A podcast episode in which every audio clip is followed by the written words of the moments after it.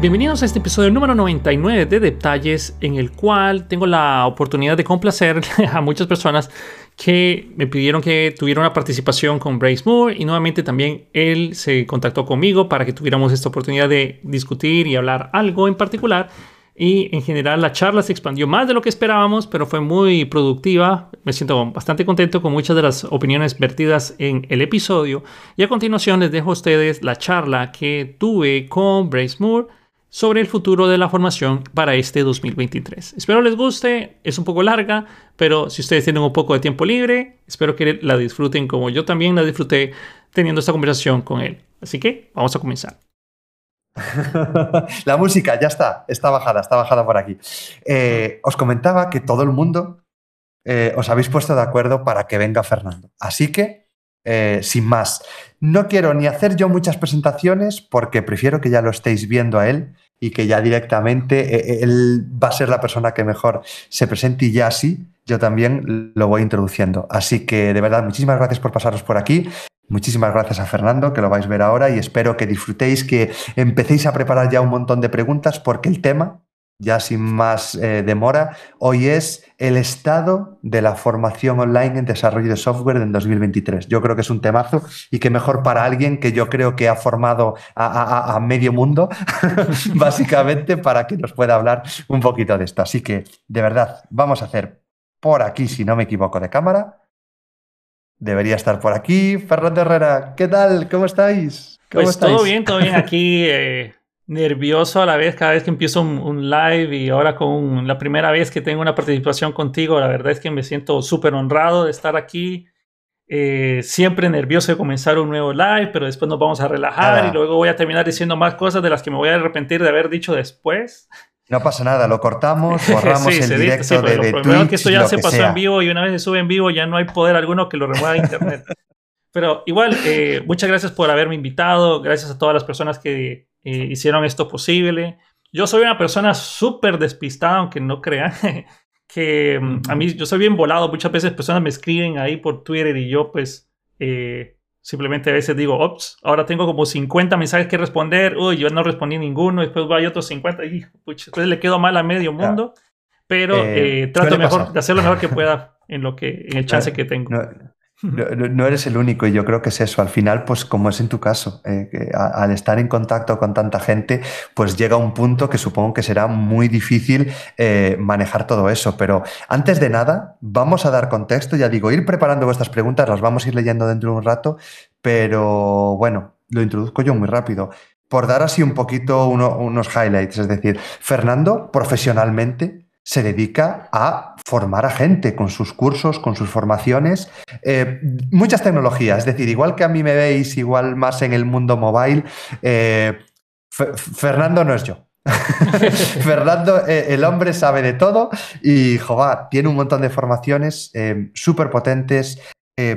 Yo he visto alguna y la verdad es que muy cuidadas. Esto no son formaciones de aparezco, me pongo a hablar porque esto está más o menos de moda. No, de verdad. Es decir, son formaciones que te, aprenden y yo creo que eh, te enseñan de una manera que yo creo que poca gente ahora mismo es capaz eh, de, hacerlo y sobre todo en habla hispana, que creo que también tiene eh, mucho mérito como mm, te has convertido de alguna forma en una referencia. Yo creo que eres uno de los grandes referentes a, nivel de formación de habla hispana.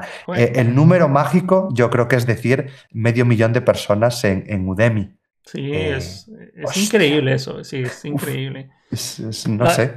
Cuando, cuando, uno, o sea, cuando uno comienza en cuanto a, enseñar en línea, cuando comencé, honestamente yo cuando vi mi primer alumno que dijo, hey, voy a tomar este curso, Fernando, quién sabe qué estaba pensando esa persona, tal vez estaba desesperado porque, ay, tengo que estudiar esta tecnología, que sea de momento era Angular JS, tengo que estudiar esta tecnología y está este curso de Fernando, tiene cero reseñas, cero gente, voy a hacer el salto de fe con esta persona, tomar este curso y la verdad es que lamento no haber tenido el nombre de esa persona que fue mi primer alumno, pero eh, esa persona terminó cambiando mi vida porque dijo, hey, eh, y, puso una reseña de cinco estrellas, y cuando puso esa reseña, la verdad es que eh, cambió mi vida esa, esa, esa primera impresión, porque dije, hey, parece que lo que sí enseño le gusta a, la persona y le sirve.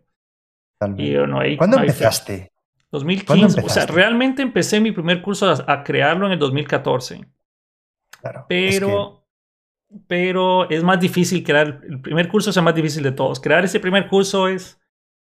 Uy, me tomó meses. Eh, al final de cuentas, lo lancé con ocho horas, pero tardé como cinco meses en hacer ese, esas ocho horas porque quería que esto quedara bien, regrabar videos. Eh, había un perro que tenía mi vecino que pasaba ladrando y había que quitar el, ladrido del perro. Y después mi abuela tenía unas, unas loras, entonces solo podía grabar en la noche. Y aparte trabajaba a tiempo completo y trabajaba como freelance, entonces era muy difícil grabar, fue muy difícil grabar ese primer curso. Pero eh, se logró hacer. Eh, de verdad, admiro muchísimo, te admiro muchísimo, eh, en, concreto a ti porque tienes muchísimos cursos y yo tengo un curso en Udemy eh, con otra persona, con, Juan Villalbazo, y la verdad es que entre dos, y yo lo, tardaba tanto editar, intentar dejarlo bien, lo que tú dices, que, que, me parece una locura y que hago tutoriales todas las semanas, pero el sentarme a hacer un curso me parece un trabajazo porque claro, lo tienes que tener todo muy bien, no es, es, es más complicado de lo que parece. Y a ver qué pasa. Porque la gente, eh, especial, es que hay tipos de cursos, porque tengo cursos pequeños como el de Principio Solid, que es un curso relativamente pequeño, unas 5 o 6 horas si no estoy mal. Eso es un curso que realmente me tomó como una semana y media o dos semanas en hacer. Pero luego vamos a cursos como el de Next o como el de Angular JS. No, perdón, el Angular de cero experto. Son, son cursos de más de 40, 45 horas. Que eso ya requiere que uno se siente y diga, ok, vamos a trabajar esto. Y, fácil. Sí, no es fácil. Porque, es eso. No, es grabar seguido tampoco. Sí, porque una gente dice, oh, voy a grabar 40 horas. O sea, ¿cuánto tiempo tarda uno en grabar 10 minutos reales de video que terminan siendo parte del curso? Pues uno se sienta y graba y después resulta que algo salió mal o dijiste una burrada en medio video que no había que decirle o dices, entonces grabas los cambios, vas al navegador web y debería de funcionar y no funciona. Y yo, ok, está bien, no importa, yo iba, iba a funcionar, digamos, pero después te pones a ver el error y uno se queda viendo el error y dice, pero esto no me pasó en, la práctica que hice antes de grabar el video. Entonces, cortamos el video. Ay, sí, qué bruto. Se me olvidó poner una variable, una bandera por aquí, algo. Entonces hay que regrabar ese segmento o grabar todo el video. Entonces, hay veces que todo sale bien y hay veces que todo sale mal. Entonces, grabar 10 minutos de video real puede tardar hasta, en el mejor de los casos, sus 15 minutos. En el peor de los casos puede demorar una media hora o algo así. Pero sí, sí, sí, sí. Ya tengo cosas. Y en mi caso, es una hora.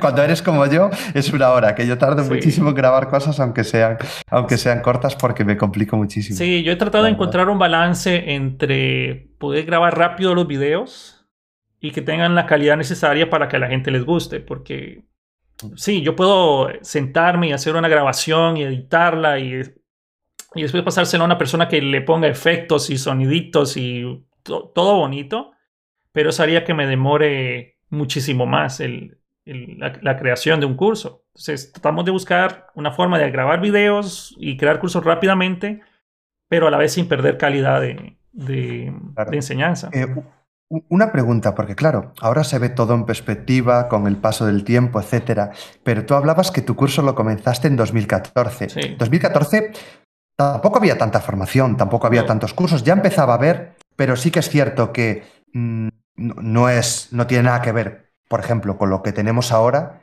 y en habla hispana muchísimo menos. ¿Qué es lo que te lleva a decir, venga, voy a hacer un curso? Porque tú lo comentabas, tú aún estabas trabajando, no vivías donde vives ahora. Entiendo. Claro, que ahora mismo Fernando está en, Canadá.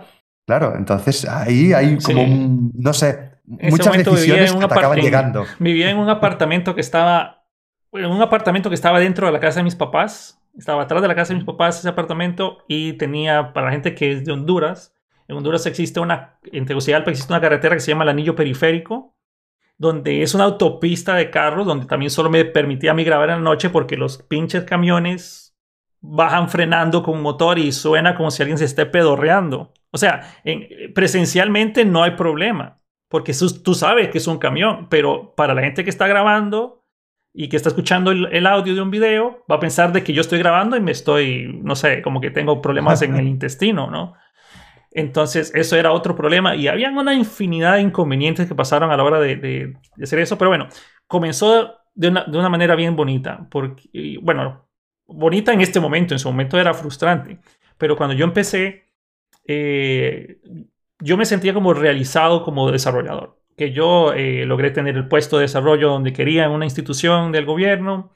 Eh, me pagaban mal, pero me gustaba, yo sabía que iba a crecer y estaba creciendo pero siempre, eh, bueno, y también eh, tuve varios clientes con, o sea, como freelance y eran clientes, tuve clientes grandes como, bueno, uno de ellos era Lama Motors, es una persona en Honduras que vende Porsche, Volvo, Jaguar, o sea, son, son carritos que pues uno, uno los ve y mejor no los toca porque si se raya, pues son como cinco meses de salario solo pagar ese rayón, ¿no?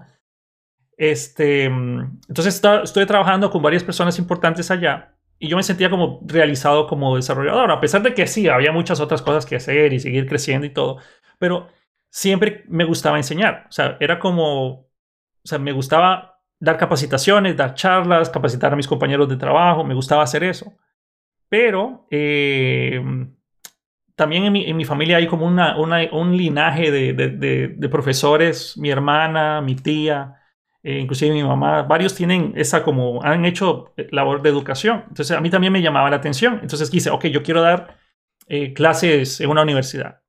Pero en, Honduras, yo, no, yo soy de Costa Rica, pero estaba viviendo en Honduras en ese momento y me pedían o maestría, que no tengo, o un título de educación superior, que eso se sacaba en la universidad. Entonces pasé dos años formándome en, en la Universidad Pedagógica Francisco Morazán, para poder dar clases en una universidad.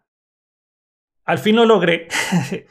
Me dieron la clase que quería, que fue programación estructurada. Quería la primera, primera clase de programación para poder dar las bases en las cuales las personas eh, digan, ok, esto es programación, esto es lo que tengo que esperarme, así van las variables, o así, estos son variables, estos son constantes, estos son ciclos, loops, etc. Pero para mi mala suerte, la experiencia fue traumática. o sea, yo llegué, no tienes idea, después de dos años y pico o más de estar preparándome para llegar a ese punto. Y cuando empiezo a dar la clase o trataba de prepararme, traía juegos en el celular para que la gente participara con el celular y y mm, porque hay muchas veces que los alumnos no participan porque tienen como pánico escénico de que vamos a, que, van a decir de mí mis compañeros, o se van a burlar de mí, o el profesor se va a reír, o esto es una estupidez lo que estoy preguntando. Entonces, hay varias maneras. Yo, yo quería tratar de romper esa barrera, entonces hice jueguitos en el celular para que participaran, etcétera, etcétera. No será muy largo el cuento. Eh, la experiencia fue muy mala porque los alumnos llegaban a mi clase principalmente porque eh, era un requisito para la siguiente la programación que me va a servir en la vida es la siguiente, no es esta que está dando Fernando, es la siguiente, es la que sigue, la programación avanzada, la programación orientada a objetos, no la, no la estructurada que yo estaba dando. Entonces, mm. eso hacía que durante una semana o durante las clases solo llegaban dos de 36 alumnos. Y se dejaba tareas, no las hacían. O se dejaba proyectos, no las hacían. O copiaban los ejercicios de otros. Mm. Entonces dije, no, esto, no estoy, o sea, yo lo estaba haciendo más que todo como hobby porque lo que me pagaban en esa universidad no valía ni para la gasolina que me gastaba en llegar hasta allá. Entonces lo hacía por puro amor a la patria. Entonces ahí fue cuando dije, no, la verdad es que voy a quedarme como desarrollador, pero siempre quedé con esa, esa espina de que quiero enseñar, quiero, me gusta enseñar. Y mm, se dio la oportunidad de, que yo estaba queriendo aprender una tecnología, creo que ya me tocó mucho, eh, pero empecé a ver tutoriales y videos de YouTube sobre AngularJS. Yo estaba súper encantado con jQuery en su momento. y mm, salió AngularJS, me encantó y quería saber más y más y más y más y más. Llegué a Udemy, tomé el curso que era más popular de AngularJS para seguir expandiendo las bases que tenía. Y el curso era terrible. El curso era malo. Y yo dije, yo puedo hacer mejor este curso. Yo puedo hacer mejor este curso. Y ese curso estaba en inglés. Yo puedo hacer mejor este curso para gente eh, hispanohablante. Y bueno, después de que decidí, cuando empecé, dije, Dios mío, esto es más difícil de, de hacer de lo que parece. Cinco meses y medio después, no, ¿sabes qué, Fernando? Ya estoy cansado de hacer este curso, lo voy a liberar así. Además, ¿quién sabe quién lo va a comprar? Nadie lo va a comprar. Y bueno, pues ¿cuántos años? Ocho años después, aquí estoy. Totalmente. Es que es eso, es, eh, es en un momento que yo creo que la gente aún no tenía en el radar tanto como ahora. Eh, ya no voy a decir Udemy, ¿no? Pero Sí, hay muchas plataformas, hay muchos lugares donde... Plataformas, escuelas, escuelas online. Y llegar a ese punto, tomar la decisión porque tú mismo estás viendo un curso y decir, venga, lo, lo puedo mejorar. Yo creo que eso está muy bien porque en mi caso me pasó algo muy parecido. Fue, eh, yo en mi caso, pero con desarrollo Android, con desarrollo iOS nativo. El decir, venga, yo esto ya lo tengo, pero es que no encuentro a gente que esté formando en habla hispana o no encuentro incluso, incluso ni los recursos pero yo ya lo conozco por mi experiencia postlaboral, lo que sea. Digo, venga, vamos a hacerlo y igual le puede interesar a alguien. Entonces yo creo que hay esos puntos de partida eh, ah, suelen ser bonitos, pero suelen ser frustrantes también porque los inicios son complicados también. y tú ya venías con una mala experiencia, vamos a decir un poco de, de Sí, yo venía traumatizado yo venía pensando quién va a comprar el curso, quién se va a enrolar, quién lo va a hacer, o a, quién, a qué persona le va a interesar esto. Pero sí, en el 2014, cuando yo empecé, sí había muy poco, no había una explosión de cursos como la que hay ahora, o no había tantos canales de YouTube dedicados a, ok, ¿quieres aprender Android? Ah, ok, estos son pasos para, para poder crear tus aplicaciones, o quieres aprender, qué sé yo, esta tecnología o esta otra tecnología. No había tanto, tanto curso estructurado. Y si había, habían unos cuantos en inglés, o habían bastantes en inglés, digámosle, pero el de habla hispana es muy difícil. Claro, mm. la ventaja es que, digamos que yo entendía bien el inglés, entonces para mí era fácil asimilar eso, pero no todo el mundo tiene la, eh, la facilidad de tomar un curso en inglés y seguirlo. Y después, em, a veces uno le gusta seguir escuchando en su idioma nativo porque uno puede asimilarlo de una mejor manera, no estaba batallando en, en hey, ¿qué significa esa palabra? Entonces uno le pone pausa, vamos a investigar qué significa esa palabra. Entonces se pierde como el flujo de, de educación, digámosle. Pero sí, eso fue, fue duro, fue duro, pero fue una experiencia muy bonita. La verdad es que los, los primeros 10 alumnos que tuve y las reseñas que tuve eh, me dieron la motivación para pues seguir en eso. Porque igual... Lo que marca, ¿no? No... Lo estaba igual haciendo por puro hobby. Yo no pensaba que eso iba a ser o mi principal fuente de ingreso o mi trabajo futuro o que después íbamos a ver 10 personas trabajando ahorita conmigo en la educación. Y es, es, es, increíble saber que esto ha llegado así. Está bien lo que acabas de decir. Vamos, vamos a hacer aquí una pausa eh, a modo de, vale, ahora estamos en el presente, porque eh, estamos hablando ya directamente de todo tu trabajo, pero a día de hoy, ¿qué, qué es Fernando Herrera y qué tiene detrás? ¿no? Porque claro, estoy hablando de Udemy. Eh, tenerlo muy claro. Si no sabéis quién es Fernando, tenéis por ahí, os he dejado, el, eh, os he dejado su handler, pero si no lo encontráis en fernando-herrera.com, si no me equivoco, y ahí podéis ver también un poco de su, eh, trabajo. Está la parte de Udemy. Todos los cursos que yo lo, os lo decía así, venga, medio millón de alumnos y lo, más de medio millón de alumnos. Pero también tienes tu propia escuela de formación, ¿no? Sí, Detalles. En, octubre, oficialmente lanzamos en octubre. Tenemos una fase beta de, en septiembre, pero en octubre la, lanzamos. Entonces, para, para, hacer un pequeño paréntesis, una persona, Shura escribió así, no hay, no hay como hacer un curso que siga la documentación oficial. También quiero hablar un, un, pequeño paréntesis que la documentación oficial siempre es el mejor lugar para obtener la información de primera mano, porque la documentación se actualiza más fácil, es más fácil de actualizar. Ah, ¿sabes qué? Eh, ya cambiamos esta, esta función, entonces solo cambiamos el archivo Markdown y puff, ya está. Es más fácil actualizar la documentación que actualizar un, curso, obviamente. Pero la ventaja de, algo que yo siempre le digo a la gente que, haga y trato de hacer énfasis a lo largo de los cursos es enseñarles dónde está la documentación oficial. Porque algo cambió, algo puede suceder diferente, entonces es bueno que aprendamos a leer la documentación oficial. Pero el problema a veces de la documentación oficial es como la de React, que mucha gente eh, bueno, para mí la documentación de React puede ser mucho mejor. No quiero tirarle pedradas, aunque ya viene la nueva documentación de React, que eso está muy bien. Pero la documentación de React es muy mala. Es como que, ok, quiero ver un ejemplo de esto y cuesta mucho encontrarlo. Y los tutoriales como de, de Angular, like Tour of Heroes o tutoriales iniciales para iniciar estas tecnologías son muy, muy, muy qué sé yo, escuetos, podríamos decirle, son, le falta como carnita ahí, es como que, mira, eh, aquí está... O, limitados, o complejos, que, no siempre quien llega o quien se acerca a una tecnología es eh, una persona con 10 años de experiencia y con una capacidad para empezar a absorber toda esa información, que a veces hay que empezar desde las bases. Y yo creo que cuesta mucho, incluso cuando tú llevas tiempo, te pones a buscar cosas y cuando ya hasta tardas tú que tienes experiencia en encontrar cierta información, dices, vale, ¿y alguien que nunca ha visto esto? O que no tiene un background tecnológico en programación, ¿cómo hace? Sí, es diferente. Y, yo creo que eso, ahí es, lo bonito de, esto de los cursos, porque uno va, uno se siente más tranquilo al ver cómo la, cómo la persona que está viendo el video va creando la aplicación y uno va aprendiendo qué es cada línea de código.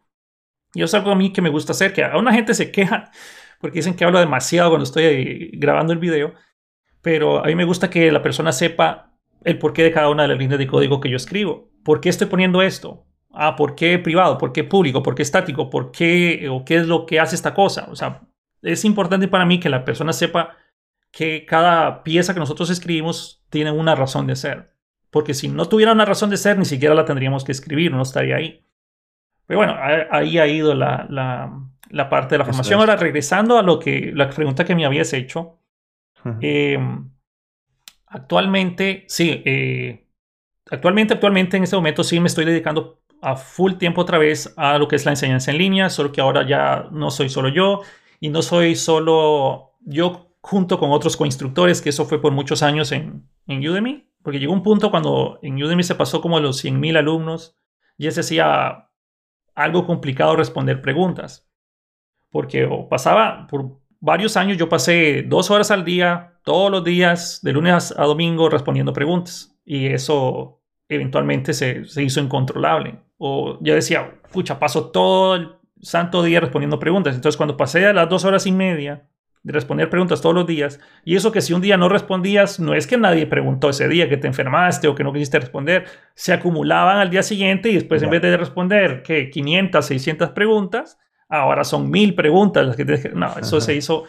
Ahí fue cuando ya empecé a ocupar ayuda. Entonces empezaron a, empecé a buscar con instructores que me dieran una mano a responder las preguntas y así fuimos creciendo. En este momento somos más o menos 10 personas que nos decidimos embarcar en esto. Eh, hay una gente que está en diseño gráfico, que nos está ayudando con todo el aspecto visual de la nueva plataforma. Tenemos personas que están dándole mantenimiento a las redes sociales. Tenemos personas que están pendientes de los correos electrónicos de las personas, que si hay alguna, algún reclamo, una devolución o un cambio, o en fin, hay un, hay un batallón de personas, pero de igual sigo siendo yo quien crea el material. Tal vez al, un futuro se abre y otras personas van a empezar a enseñar en la plataforma, pero por ahora eh, soy solo yo en esto, porque quiero que eh, por ahora los, los cursos que nosotros hacemos tengan la calidad que yo espero o lo que necesito que espero y aparte siendo un poquito como egoísta, esto es como un sueño hecho realidad para mí. Esto es algo que yo quería hacer. Esto es algo que, que está en mi lista de deseos. Esto es otro de los muchos proyectos de que yo me aventuré y que quería hacer. Y lo estamos logrando gracias al apoyo de muchas personas.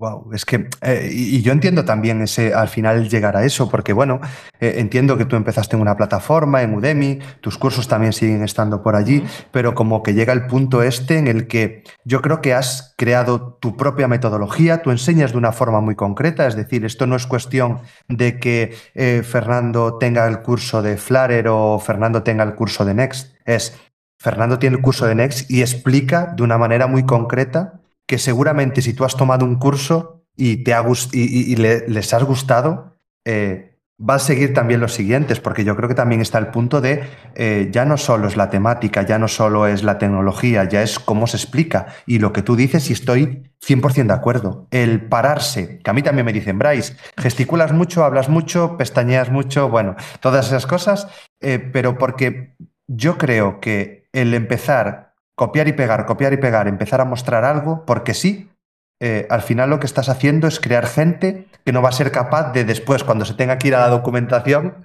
¿no? Que llegará algún día ese momento, que sea capaz de enterarse de algo. Yo creo que la programación tiene sentido solo y, solo sí si tú entiendes los fundamentos. Está el punto este de qué son los fundamentos, entender cómo funciona un autómata en código ensamblador. Bueno, ahí lo podemos discutir. Igual no hay que bajar tanto y hacerse ahí un súper experto en esas cosas, pero e, el entender cómo funciona un lenguaje, cómo funciona un framework desde las bases, eso es lo que nos va a permitir de alguna forma empezar a, crecer y el día que acaben tu curso, eh, que puedan eh, seguir buscando otros recursos, ¿no? Yo creo que eso es lo, importante, el dar los mecanismos que no es tampoco el decir, que supongo que a ti te lo han preguntado, Fernando, ¿y si acabo tu curso voy a ser capaz de conseguir trabajo? No sé qué. Y yo creo que ahí siempre está el punto de, oye, todo depende cómo lo hayas hecho, cuál sea tu trabajo personal, pero por lo menos tienes eh, el material, tienes las herramientas para a partir de ahí acabar consiguiéndolo. Yo creo que eso es de sí, mucha gente lo ha logrado y se ha logrado conseguir trabajos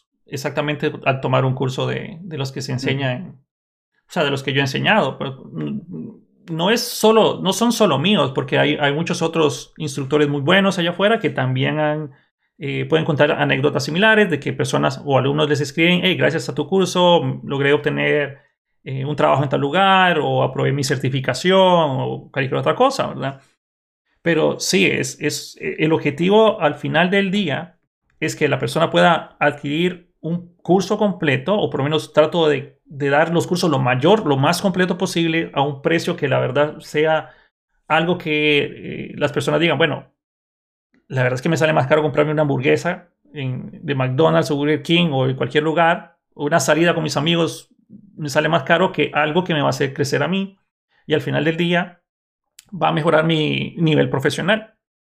Y para nosotros aquí en, la plataforma de detalles o para todo lo que he, hecho también en Udemy y junto de la mano con los instructores, porque es, una cosa que no soy solo yo, yo soy la, la, cara que más se ve y soy la persona que graba, que crea, que, o sea, tal vez se podría ver de que soy la persona que está más enfrente. O sea, sí, yo creo los contenidos, yo decido qué meter en el video, o sea, todo lo que es el curso, la estructura, todo, todo me gusta hacerlo a mí pero hay personas que me están ayudando ahora a subir los cursos, a publicarlos rápidamente, a estar pendiente de la gente, a estar escuchando las solicitudes, lo que piden. Eh, parte de, esto, de esta, llamada se concretizara fue porque la persona que está manejando las redes sociales me dice, hey, Fernando, están hablando mucho de ti aquí, hey, ponete, ponete, y hoy, ay, sí, sí, y después me sale, me sale escribiendo el, el, César, se llama, el que nos está ayudando con la parte de redes sociales, ahí te estaba escribiendo un tal Miguel, arroba midudev, hijo, pucha, me estaba escribiendo él, ay, Dios santo, yo lo ignoré.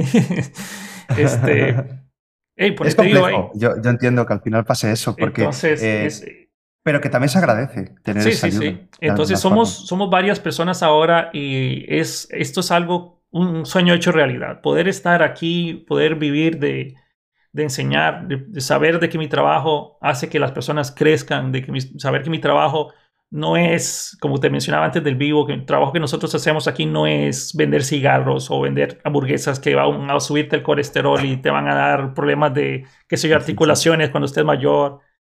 Que nuestro objetivo es darte algo que competitivamente te va a dar la ventaja a ti que al día de mañana eh, tú vas a decir, hey, eh, vamos a movernos a esta tecnología, la ocupamos, hay que aprenderla rápido, vamos a tomar un curso de Fernando, o un, curso de Bryce, o vamos a tomar un, qué sé yo, eh, vamos a buscar si Fernando tiene esta tecnología. Y eso es algo que para mí es nuevamente un sueño hecho realidad.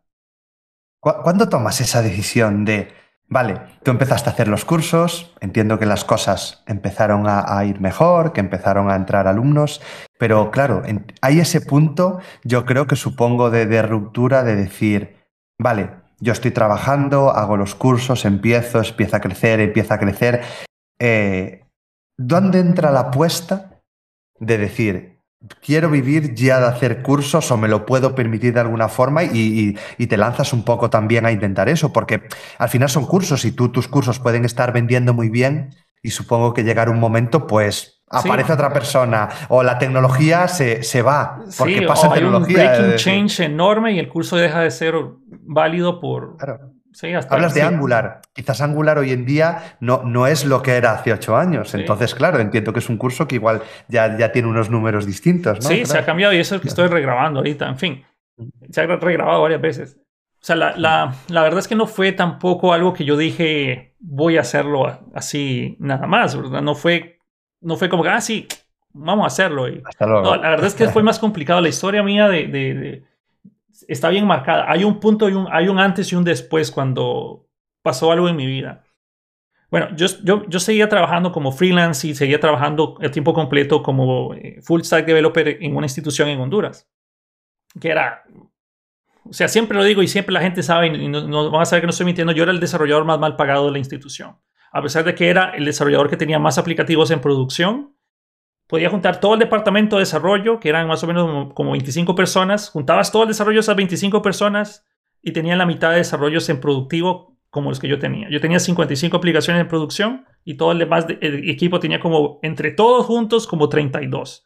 Y tenía aplicaciones desde muy pequeñas hasta muy grandes, pero estaban usando en producción. Entonces yo estuve, cuando ya empezó a pasar eso, y yo era desarrollador más mal pagado, en ese momento me pagan como 600 dólares y me, me mataba chambeando, en fin yo estaba pujando por una nivelación salarial.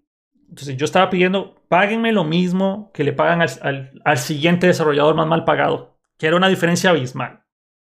Pasé años, pero como desafortunadamente yo no era hondureño, yo no tenía cuello político como en la institución del gobierno, yo llegué ahí por básicamente habilidades propias. Eh, yo no iba a pegar afiches favorándole, eh, haciéndole, hey, voten por este fulano. Entonces, bueno, yo no tenía cuello político ahí. Entonces, para mí crecer era muy difícil. Y aparte, siendo extranjero en Honduras, preferían darle, obviamente, prioridad a las personas del país, que eso está muy bien, pero eh, éramos menos del 5% de los empleados internacionales en la institución. En fin, no a ser de muy largo el cuento, yo puje mucho esa nivelación. Nunca se dio. Pero estamos, estamos hablando que pujé por varios años, como por 3, 4 años. Pero mientras ese tiempo pasaba, yo fui freelance y luego empecé a vender código en Australia y luego empecé a vender aplicaciones en la Apple App Store y luego empecé a vender, qué sé yo, estaba buscando formas de hacer un ingreso extra porque con lo que generaba ahí no vivía. Luego saqué un carro y el carro usado que venía recién chocado de los Estados Unidos, pero se lo repararon y ese era mi carrito favorito. Larga historia, solo pagar ese carro era mitad de mi salario. Y yo obviamente tenía que comer, tenía que comprar desodorante, porque si no me baño un día y no me pongo desodorante, bueno mono. Entonces, largas historias. Nunca se dio la nivelación. Pero en ese momento ya tenía como un año y medio de enseñar en Udemy. Ese año y medio en Udemy creció mucho, o sea, creció mucho. O sea, empecé en Udemy, empecé generando como 50 dólares al mes, luego 100 dólares, y luego hice 200, y luego 300, y luego llegué a 500.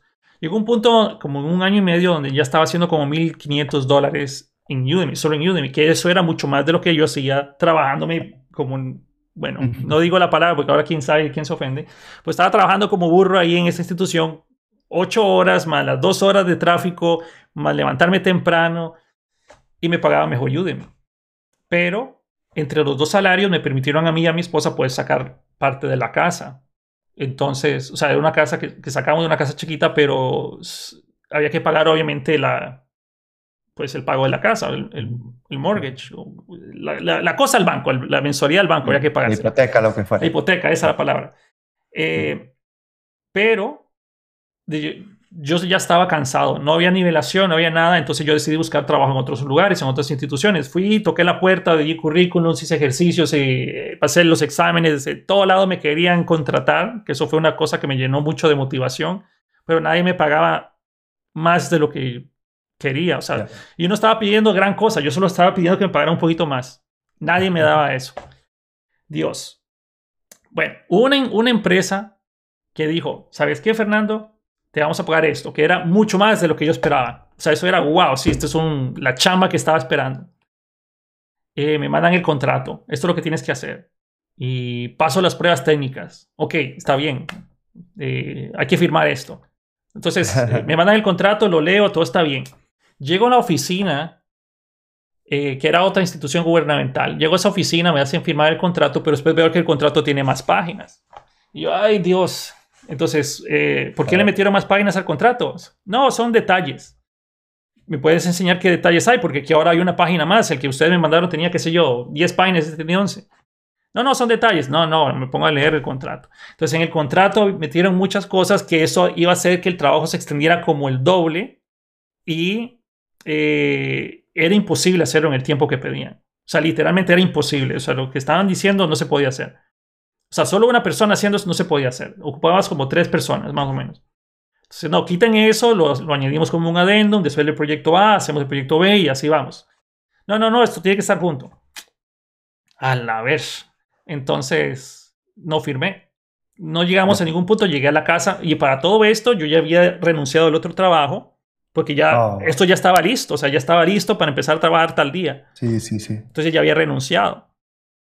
Y, y no quería regresar Oh. con el rabo entre las piernas a volver a pedir ese trabajo donde era mal pagado ahí. No, no, no. Entonces llegué a mi casa ese día.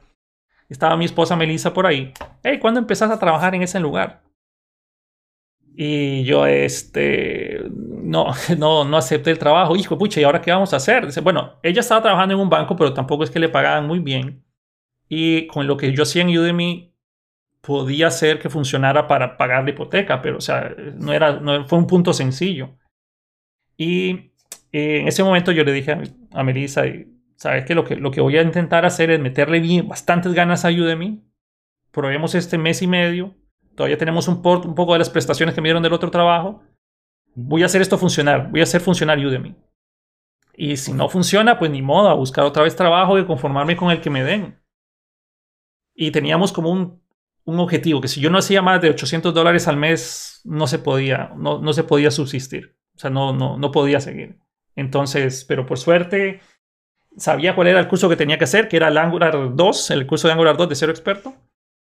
Y me empecé a trabajar desde las 7 de la mañana hasta que me daba el cuerpo una o dos de la madrugada al día siguiente. Le hacía desayuno a mi esposa, se iba a trabajar ella, yo seguía trabajando, ella regresaba a trabajar, yo seguía chambeando en el curso.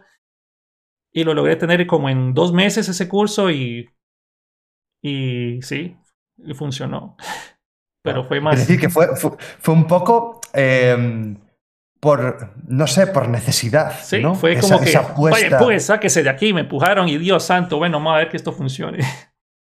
Qué bueno. Preguntaban antes, ¿cuándo, ¿cuánto tardaste más o menos en empezar a generar pues esos 1500? Yo creo que también, eh, ta- tampoco es cuestión de poner siempre las cifras, yo creo, y de, sobre todo las cifras, ya no las cifras, ya también los tiempos, porque yo los tiempos yo supongo que son variables para todo el mundo. Pero hablabas de ese año y medio, ¿no? Más o menos que igual eh, ya, ya es cuando empezaba a rendir de, de esa manera, yo creo, el- los cursos. Sí, es que antes era.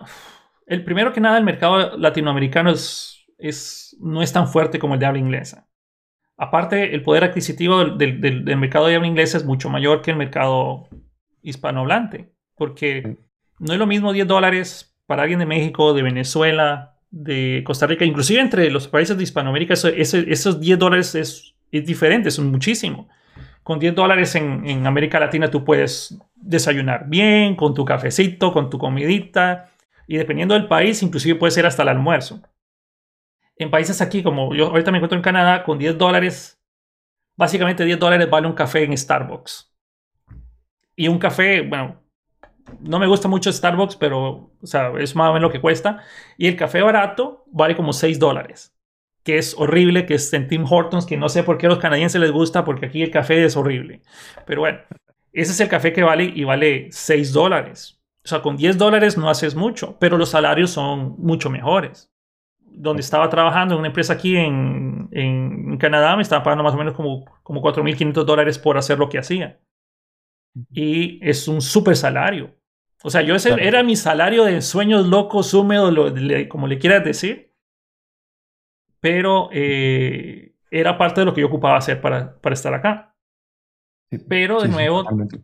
es, es, es ese, ese mercado, o sea, llegar a ser 1.500 dólares en, así, vendiendo cursos, por decir algo, es duro en América Latina. Luego chocas con la piratería, luego chocas con, eh, eh, lanzas tu curso y las primeras personas que lo toman y ponen una estrella. Eso hace que sea un efecto dominó que todo tu esfuerzo se, va- se empieza a ir al drenaje porque la gente no va a comprar cursos de una estrella.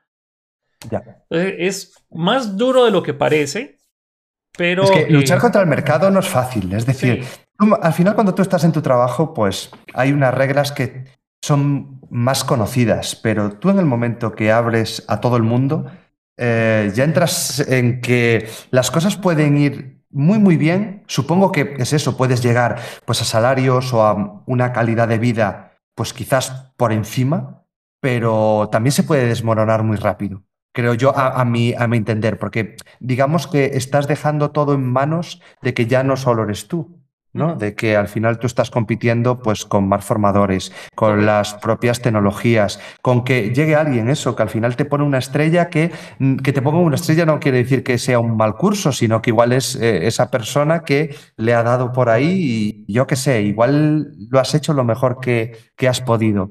Entonces, bueno, yo la verdad admiro mucho que, que, que se haya tomado esa decisión, pero bueno, eh, vamos a ser realistas. La suerte yo creo, o soy de las personas que cree que la suerte no es que eh, exista, ¿no? La suerte hay que buscarla, ¿no? Y tú estás contando, acabas de contar una historia que yo creo que es muy inspiradora. al fin y al cabo, eh, que lo único que hay detrás es trabajo, trabajo, trabajo y trabajo. Eh, no, si te soy honesto, yo, he fracasado en muchos proyectos. Hay, muchos proyectos que yo dije, este proyecto va a hacer que yo pueda renunciar de ese trabajo ingrato donde me pagaban ni, ni lo suficiente para pagar la casa y no funcionó. Yo hice un, hace muchos años en PHP yo creé un sistema de correo masivo, de, envío de correo masivo que se llamaba Perfect Email. Por ahí tengo los, los logos todavía, en el cual era como Constant Contact, como MailChimp, antes de que fueran Constant Contact y MailChimp. Y eh, me creé mi propio editor de, de, texto HTML en el cual la gente hacía el diseño del, del correo y yo se lo mandaba y dije, este proyecto me hacer millonario. Para ser larga, no, ser muy larga la historia, no funcionó. O sea, lo, lanzamos, estuvo vivo por dos años. En esos dos años que generé más deuda que ganancia. Y, mm, pero bueno, ni modo, cerramos las puertas y yo muy triste lo dejé así. Luego hice, hice otro proyecto en el cual, bueno, también mi proyecto presencial de educación, no, no pensaba que se me fuera a dejar dinero, pero sí quería que por lo menos fuera un ingreso que valiera la pena y que me llenara profesionalmente y no funcionó. Luego estuvo la parte de, em, me creé un motor de presentaciones en HTML, CSS y JavaScript, se llamaba Display. Tuvo un objetivo que, sí cumplió, voy a decir que no fue un fracaso porque funcionó para algo, ya voy a contar qué fue. Pero eh, hice un motor de presentaciones en el cual, basado en puro JavaScript, hacía animaciones como muy bonitas, muy bonitas, como, ahí se me fue como, ¿cómo se llamaba esa plataforma? En fin, eran, eran, eran presentaciones puro, con pura animación y transición CSS, muy, muy bonito y JavaScript, muy bonito. Pero solo hice el motor. Cuando estaba haciendo la parte visual o las herramientas para que la gente pudiera editar la herramienta, me chocaron el carro. Y eh, después a reparar el carro. Y no tenía dinero para reparar el carro y luego que también se le dañó una pieza del timón hidráulico y no tenía para esa pieza después. Entonces estuve más pensando en, ok, necesito hacer algo que genere ingreso, entonces ese proyecto se fue, entre comillas, a la basura. Pero, pero eh, hacer presentaciones con esa herramienta era puro código de JavaScript. Y como en ese momento ya estaba saliendo con quien fue mi esposa, al final, yo usaba esta herramienta para hacerle presentacioncitas así todas geeks de que, ay, sí, que te quiero mucho, felicidades por este mesversario y que no sé qué. Entonces, es, eh, eso fue el principal beneficio. No digo que ese fue el, objetivo por el cual ella se casó conmigo por las presentaciones, pero por lo menos el detallito de haberle hecho algo así me sirvió. Pero tuvo utilidad, tuvo utilidad al final. Sí, funcionó a la larga para el subjetivo. Y luego, pues, eh, funcionó lo de Udemy. Eh, y la verdad es que lo de detalles, ese otro, ese otro proyecto que estamos arrancando, que ya tenemos varios meses de, estar arriba, que no tiene, de, no tiene desde octubre. La verdad, el proyecto viene desde antes, viene como desde enero, febrero, marzo. En marzo empezamos porque hay que mover videos, hay que regenerar videos, preparar la plataforma, contenido. es un mar de cosas. Tenemos desde marzo de, estar trabajando en esto y esto le ha permitido ahora a otras personas que este sea su, su trabajo de tiempo completo. Entonces, no soy solo yo, somos un montón de personas que ahora estamos metidas aquí y quién iba a pensar de que esto iba a, funcionar de esta manera. Ya te digo, ya te digo. Joder, eh, enhorabuena, por favor, chat. Darle ahí un aplauso a Fernando. Joder, que conseguir estas cosas. yo creo que no es, no es, nada fácil y nos está contando historias de, de, que no, no todo ha ido bien, la verdad. Entonces, joder, la esto verdad. es de, de, de, historiaza. De darle darle darle, darle hasta que no se sabe, algo va a funcionar. O sea, uno como dice la, gente que ha tenido éxito, no es que, que, a la primera le salió. O sea, la, gente que ha tenido éxito es probar y probar y fallar y fracasar y fracasar y, ok, como dice el dicho, si... Éxito la primera sí que suerte, es decir, pero buscándolo, yo creo que ahí es, es decir, es algo que tiene que acabar eh, ocurriendo tarde o temprano. Es como los procesos de formación, que tú lo sabrás perfectamente y yo supongo que tú lo hablarás con tus alumnos.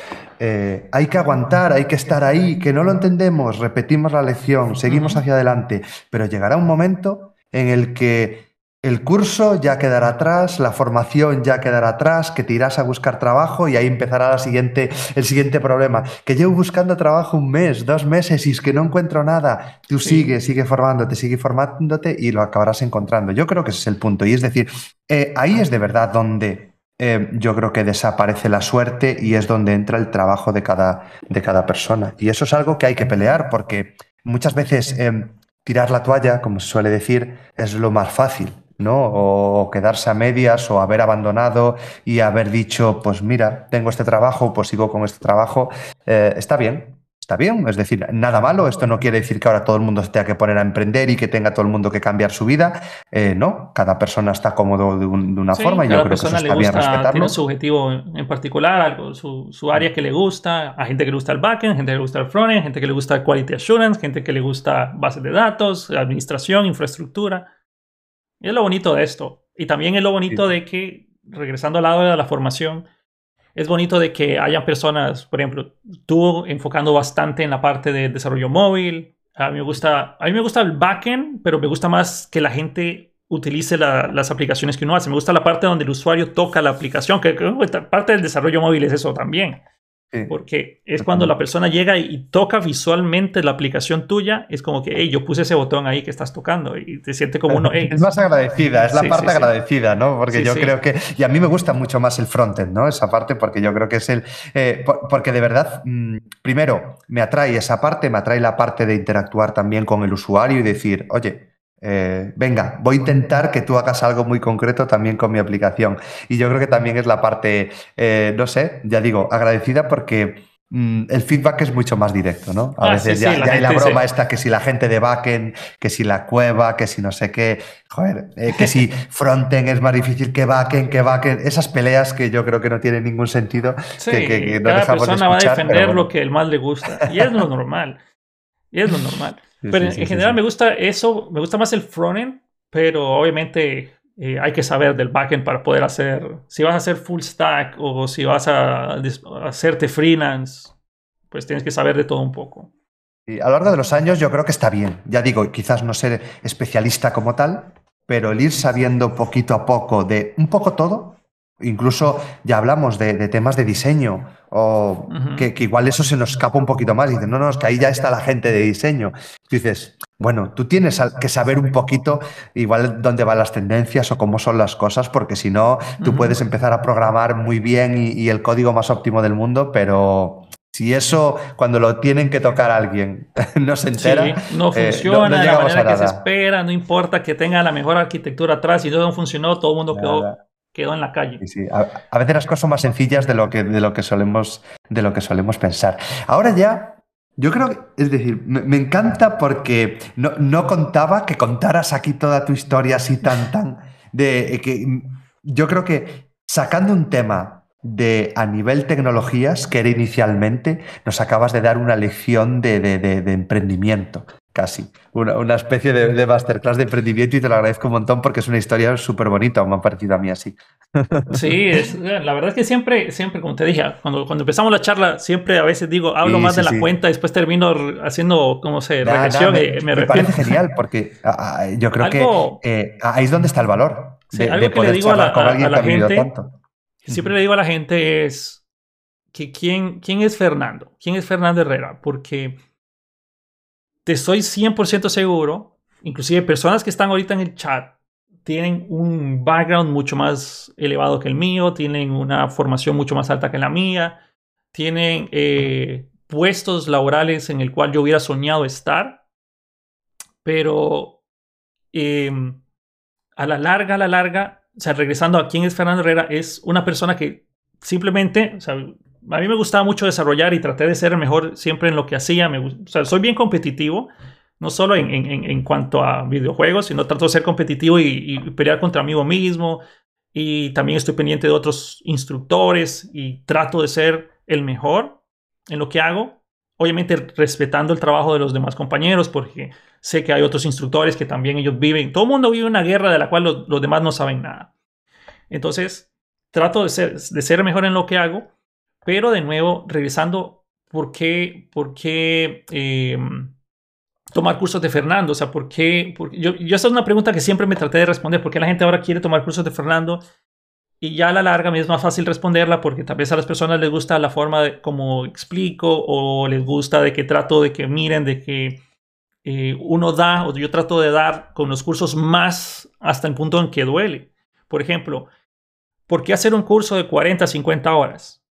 Perfectamente pude haberme sentado yo, hacer un curso de 5 o 6 horas, explicar las bases de la tecnología, luego hacer un curso 2, un curso 3, un curso 4, curso 5, curso 6 y vender todos esos 6 cursos de manera independiente y trato de, de, hacer un curso lo más completo posible para que la persona no necesite otro. Pero obviamente hago otros cursos porque a la gente le gusta mucho. Vamos a hacer una, qué sé yo, un curso intermedio en el cual voy a expandir más otros temas que no son del todo como indispensables, pero sí les podría servir. En fin, a la larga, eh, solo para comentarles, yo pues nací en, Limón, en Costa Rica, eh, mi, primaria en Costa Rica, parte de mi secundaria en Honduras, mi universidad en Honduras. Luego me vine a Canadá, saqué unos diplomados aquí de, bueno, también saqué diplomados de educación superior en Honduras, luego pasé a Canadá, saqué unos diplomados de Internet, eh, Internet Applications and Web Development acá. Y a lo largo de toda esa preparación que, he tenido, eh, hay personas que tienen maestría, doctorado y todo lo demás.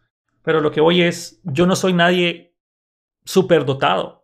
Yo no soy una persona que diga, que mucha gente dice, ah, no, pero Fernando tiene memoria fotográfica o no sé qué. Yo, a estas alturas, si le soy bien honesto, como tengo tanto rato de no usar NGRX, es decir, eh, Redux con Angular, hace rato que no lo toco, ya no me acuerdo de, muchas tecnologías. Hay veces que yo tengo que ver hasta mis propios videos para, ah, sí, sí, así era la cosa. A veces yo hago eso mismo. Pero lo que voy es, yo sé que, que, que ustedes tienen la capacidad más o igual que yo. Entonces, personas que se dedican a esa área, personas que están estudiando, personas que no dejan de aprender, ustedes van a llegar mucho más, más lejos que yo. Y en este momento yo me siento realizado porque estoy haciendo lo que quiero, lo que me gusta y yo quiero vivir de esto y me encanta enseñar, me encanta aprender nuevas tecnologías, me encanta enseñar nuevas tecnologías y eso me ha permitido estar aquí en este momento, aquí en Canadá, muriéndome de frío, pero feliz. Eh, logramos pagar la casa, eh, logramos tener esta empresa que le da de comer a varias personas. Eh, no sé, es, es es un sueño, pues es un sueño que yo sé que, muchas personas también van a lograr. Solo es que pues, se lo propongan, porque realmente yo no tengo una memoria fotográfica. Yo no soy, no sé, es que, si yo lo logré, ustedes lo pueden lograr. Eso responde a la pregunta que yo creo que mucha gente se hace. Es decir, para programar, ¿de verdad necesitas ser alguien especial con unas capacidades? ¿Cómo lo responderías tú? porque yo creo que ya lo estábamos llevando un poquito por ahí, de verdad. Eh, eh, ¿Está el trabajo detrás o, de verdad lo que eh, está es que tú tengas que tener unas capacidades pues igual diferentes, ¿no? Pues la diferencia de, la opinión popular, la, verdad es que mi opinión de quién, o sea, qué personas pueden como ser desarrolladores exitosos o, ha, variado, ha variado mucho durante los años solo para hacer un background rápido, desde que yo nací, desde, que tengo uso de razón, siempre he estado enfrente de una computadora. Mi papá era, era programador, mi mamá era analista, yo salía analista programador, chistoso, pero eh, siempre estuve enfrente de una computadora. Yo desde niño tenía, manejaba DOS, copiaba juegos en disquete y así tenía una empresa de reparación de computadoras. Entonces siempre estuve enfrente de una computadora. Entonces para mí siempre fue natural trabajar con ella. Cuando yo empecé en el colegio a recibir clases de programación, yo ya sabía programación porque mi papá se aprovechó de mí, digámosle. y a veces me ponía a hacer tonteritas en sus aplicaciones y él era desarrollador, entonces ahí aprendí. Entonces yo tuve una... Me iba súper bien en la programación, pero me iba fatal en física, en química y lloraba para pasar esas clases. Dejaba el, el pelo ahí en el alambre para pasar eso. Pero bueno, entonces por mucho tiempo yo pensé que la programación sí era para cualquier persona. Pero después empecé como a cerrarlo y decía, ok, la programación es para cualquier persona que tenga la capacidad de sentarse y aguantar la frustración de que algo no te salga y te hace revalidar todo, o sea, te hace preguntarte y cuestionarte todas tus decisiones de la vida hasta en ese momento. O sea, todo programador va a llegar a un punto en que se sienta, tiene un problema y ¿cómo resuelvo este problema? Bueno, está Overflow, no hay nada, cero resultados. Pero esto debe ser algo, no puede ser posible que yo sea la primera persona que se enfrente a este problema. Sigues buscando, nada. Dejas de buscar, te sientas y, pucha, no encuentro la solución, no encuentro la solución. Y ahí te pones a filosofar. De verdad la programación es para mí. No puede ser posible de que no pueda resolver esto. O sea, esto debería ser algo sencillo. No, no, no, no. Uno empieza a cuestionarse de todas sus decisiones hasta ese momento. ¿Por qué estudié programación? ¿Por qué no estudié otra cosa? Y de repente te cae la solución y lo resuelves y todo eso se, se desaparece, ¿no? Todo eso, ah, sí, sí. Y mm, a lo que voy es, eh, en esos momentos es para cualquier persona que tenga la capacidad de eh, decidir que quiero, o sea, que tengo mucho que aprender, de que tengo que mejorar y que llegue un punto en el que sea capaz de manejar un poco el estrés y la frustración, porque no siempre te va a funcionar. Es súper satisfactorio sentarse que todo el código que escribas funcione y compile la primera y fenomenal, pero muy raro que eso pase. Y uno tiene que acostumbrarse a eso. Pero después vi casos en los cuales trabajé con personas que nunca habían tocado programación, que tenían más de 45 años. Entonces tuve un compañero de trabajo en una, en una empresa en la cual él nunca había programado, pero quería ser programador y venía saliendo de, de, la universidad a los 45 y pico de años. Y él quería ser programador. Fenomenal, pues es. Pero él venía, o sea, tal vez para ese momento yo ya tenía muchos años de experiencia, pero para él todo era muy difícil. Para él era muy complicado todo. Y resulta que después nos estaban pidiendo que nos moviéramos de, de Visual Basic a Java. Y es un cambio abismal. Entonces él, no, no, no, yo me quedo programando acá, yo no quiero cambiarme, me ha costado mucho. Entonces la programación se va haciendo más difícil conforme más viejo te vas haciendo. También depende mucho del momento en el cual empezaste a programar.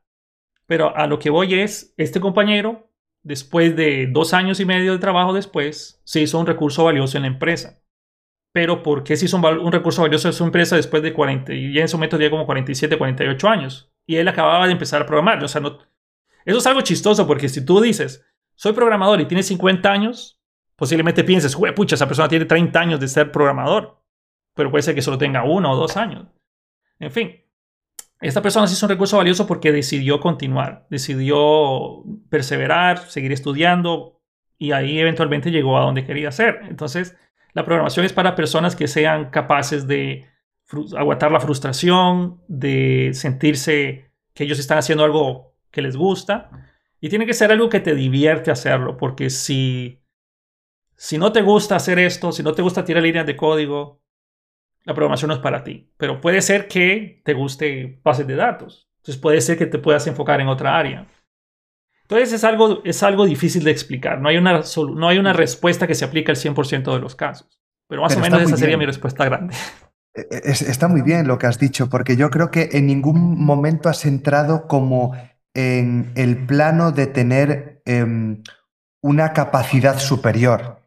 ¿Qué quiero decir? Que mucha gente dice, claro, es que las matemáticas, o es que tengo que ser más listo, o tengo que ser más tal. Y yo creo que en ningún momento has pasado por eso. Has hablado de aguantar, en muchos casos, de decir que la profesión funciona de una manera muy concreta y que a veces hay que estar ahí pico y pala, pico y pala, las cosas salen bien, las cosas salen mal, hay que aguantar, hay que tomar decisiones y hay que eh, eh, estar como todo el rato luchando contra, contra la sensación de, o contra algo que te empuja a abandonar, hasta diría yo, ¿no? Porque sobre todo al principio, esas primeras frustraciones te dan ganas de, tirar todo y decir, me voy a otra cosa porque no, no, no valgo. y no es cuestión de valer o no valer, es cuestión de eh, eh, quitarle, yo creo que importancia muchas veces a, esa sensación, donde en otros trabajos puede ser que, que llegues a ese punto, igual sí que te estás sentenciando como profesional.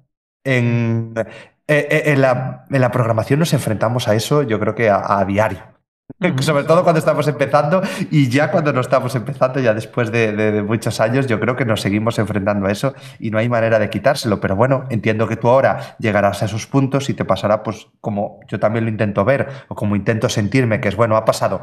Bueno, no me sale, no hay soluciones en Stack Overflow, no, no sé cómo. Bueno, me relajo, me voy a no sé dónde, he vuelto, no pasa, no hay lágrimas, ala, vamos a sacarlo adelante y se acaba sacando adelante y ya está. Y no, no hubo drama y en ningún momento pensaste en abandonar. Sí, me pasó y, no, y para, para también ayudarle a la motivación de muchas personas.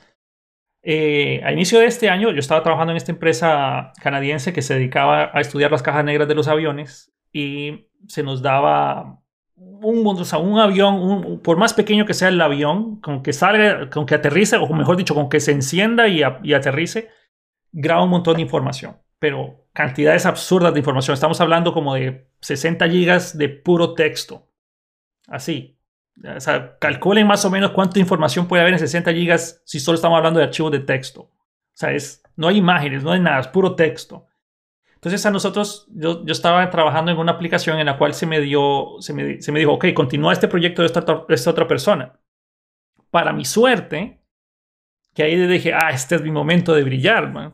Esa otra aplicación estaba hecha con Express, estaba hecha con Mongo, tenía, eh, estaba con, con eh, bueno, básicamente puras tecnologías de Node. Y dije, ah, este es mi momento porque me encanta JavaScript, me gusta Node, eh, perfecto, yo puedo hacer esto. La mía. Y me lo dan y la aplicación no funciona. Ok, no hay problema. Ok, vamos a revisar por qué no funciona. Y bueno, resulta que la aplicación tiene como 150 dependencias de producción. Ay, Dios santo. Muchas dependencias ya no funcionan. Hijo de pucha. No funcionan en ninguna versión de Node que yo tengo. O sea, que ni siquiera logro levantar la aplicación. Ni siquiera puedo probar qué es lo que hace la aplicación. Y me dice mi jefe, hey, esta, esta aplicación, que esta aplicación funcionando, este es el repositorio, desclónalo, ahí están las instrucciones. Veo las instrucciones de desarrollo del man en chino. nada funcionaba, ejecutaba los procesos, nada funcionaba.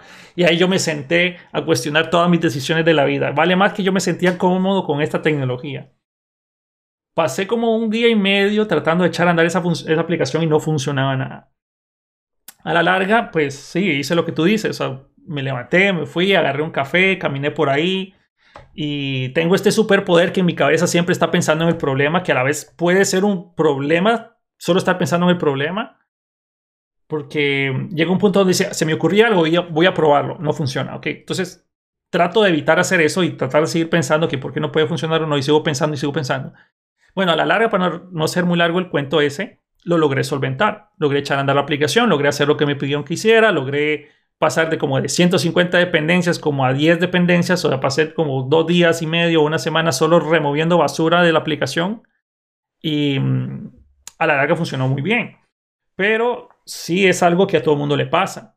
Es algo que a todo el mundo se enfrenta, o sea, todo el mundo va a llegar a ese punto de frustración, pero nuevamente, la ventaja es que de todos los programadores que están empezando en este momento, todas las personas que están paradas en este momento, tienen Google que les pueden buscar ustedes lo que sea y les va a dar una respuesta.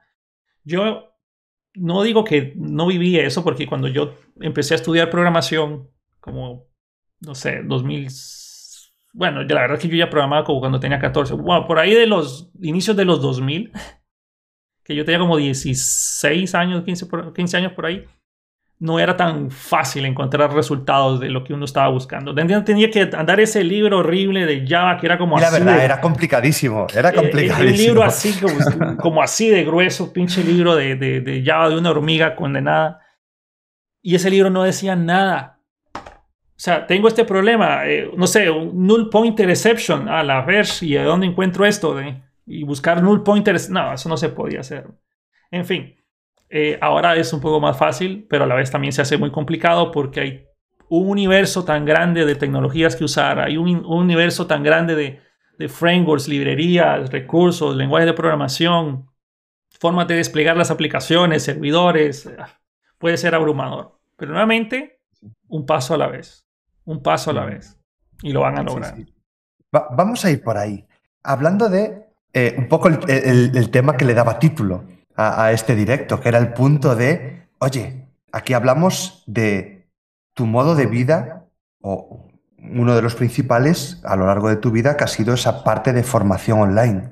Estamos en año 2023, con todo lo que ha cambiado, que tú lo has dicho, que si ese libro, que ahí no había nada que buscar, que si Google no había ni foros, ni había nada que tú pudieras encontrar de forma directa. Año 2023. ¿Qué papel crees que juega la formación online? Seguimos teniendo un montón de opciones, pero sí que es cierto que el camino de la formación online, el camino de la eh, del autodidacta en muchos casos ha ido creciendo y, hemos llegado al punto de que nuestra profesión a día de hoy eh, es, muy viable o, nadie se echa las manos a la cabeza con decir, no, no, esta persona no ha estudiado de esta forma tan concreta, ¿no? Año 2023, ¿cómo ves la formación online? La verdad es que es, eh, para nosotros que somos como formadores en línea, digamos que conocidos, porque hay muchas personas que desean hacer eso, pero se echan para atrás porque es difícil empezar pero para las personas que ya están haciendo formación en línea, sea, es, un momento fenomenal, es un momento muy bueno para nosotros y desafortunadamente la pandemia nos ayudó mucho. Pero eso es otra historia. Pero el papel que nosotros desempeñamos, a mí me gusta verlo de esta forma. Es muy difícil cambiar un programa de estudio en una universidad. Es algo que inclusive yo estando en, esta universidad, yo, yo pujé por cambiar el plan para incluir cosas más nuevas y también cuando estuve aquí en Canadá y también me vine a estudiar, había muchas cosas que estaban desfasadas ya, pero las estaban enseñando. Yo sé, ¿por qué vemos esto aquí? Esto ya no se usa, esto ya no funciona, esto ya está obsoleto. Pero el programa de estudio es algo que no se puede decir, ok, hoy salió una nueva tecnología, vamos a cambiarlo. No, porque tiene que pasar por revisiones, la gente tiene que evaluarlo, tiene que haber un consenso, tiene que pasarlo al, ministro de Educación Superior para que apruebe el programa. O sea, es difícil cambiar un programa de estudio. No es tanto que la universidad no quiera cambiarlo, es más que todo porque es difícil cambiarlo. Y ahí es donde entramos los formadores en línea. Muchas veces eh, tengo esta crítica que hacen mucho y, es válida. Los certificados de los cursos en línea, que no hay un examen final, simplemente son certificados por finalización, esos certificados no valen mucho. Eso es cierto pero tú no estás sacando estos cursos porque necesites ese certificado o ese, o ese documento. Tú estás sacando este curso porque necesitas rápidamente la habilidad que te está impidiendo avanzar en tu trabajo o la habilidad que no te enseñaron en la universidad, que es muy probable, o necesitas la habilidad que la, la, empresa como tal necesita para o desplegar aplicaciones o para desarrollar aplicaciones o para poder llevar a cabo un proyecto. Ahí es donde nosotros entramos. Y en estas alturas hay cursos básicamente de todo.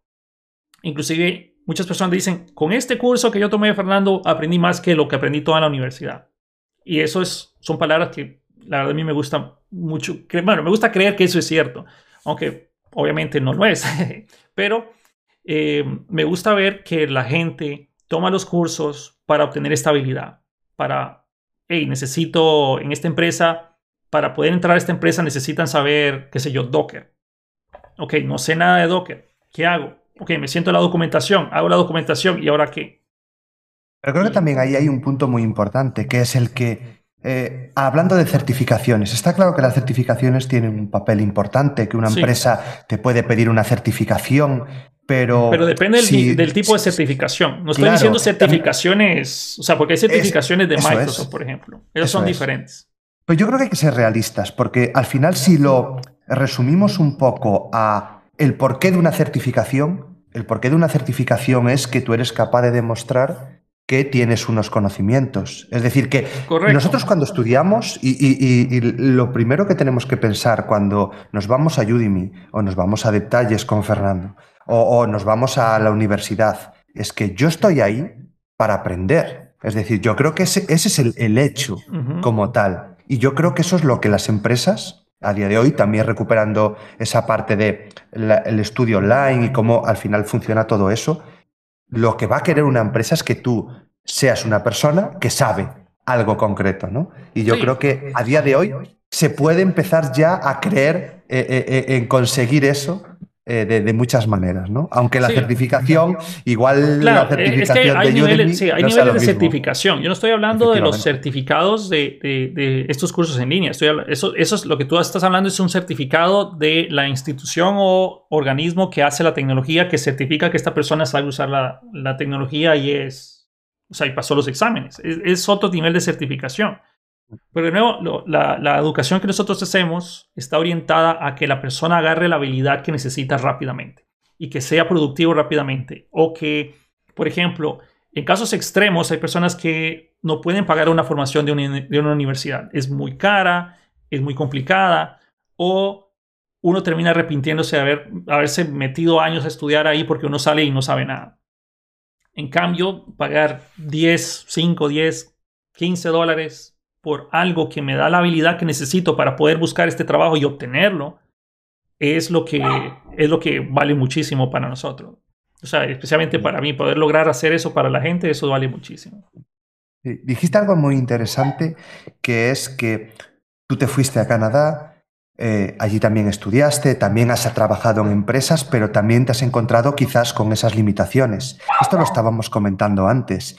Eh, tenemos muchas veces la carga o el pesar de es que yo vivo en este lugar y hablando del público, por ejemplo, que estamos ahora mismo aquí, es todo público hispanohablante, tenemos esa carga de es que vamos un poco por detrás, las oportunidades de cómo se estudia en otros países, cómo funcionan otros países.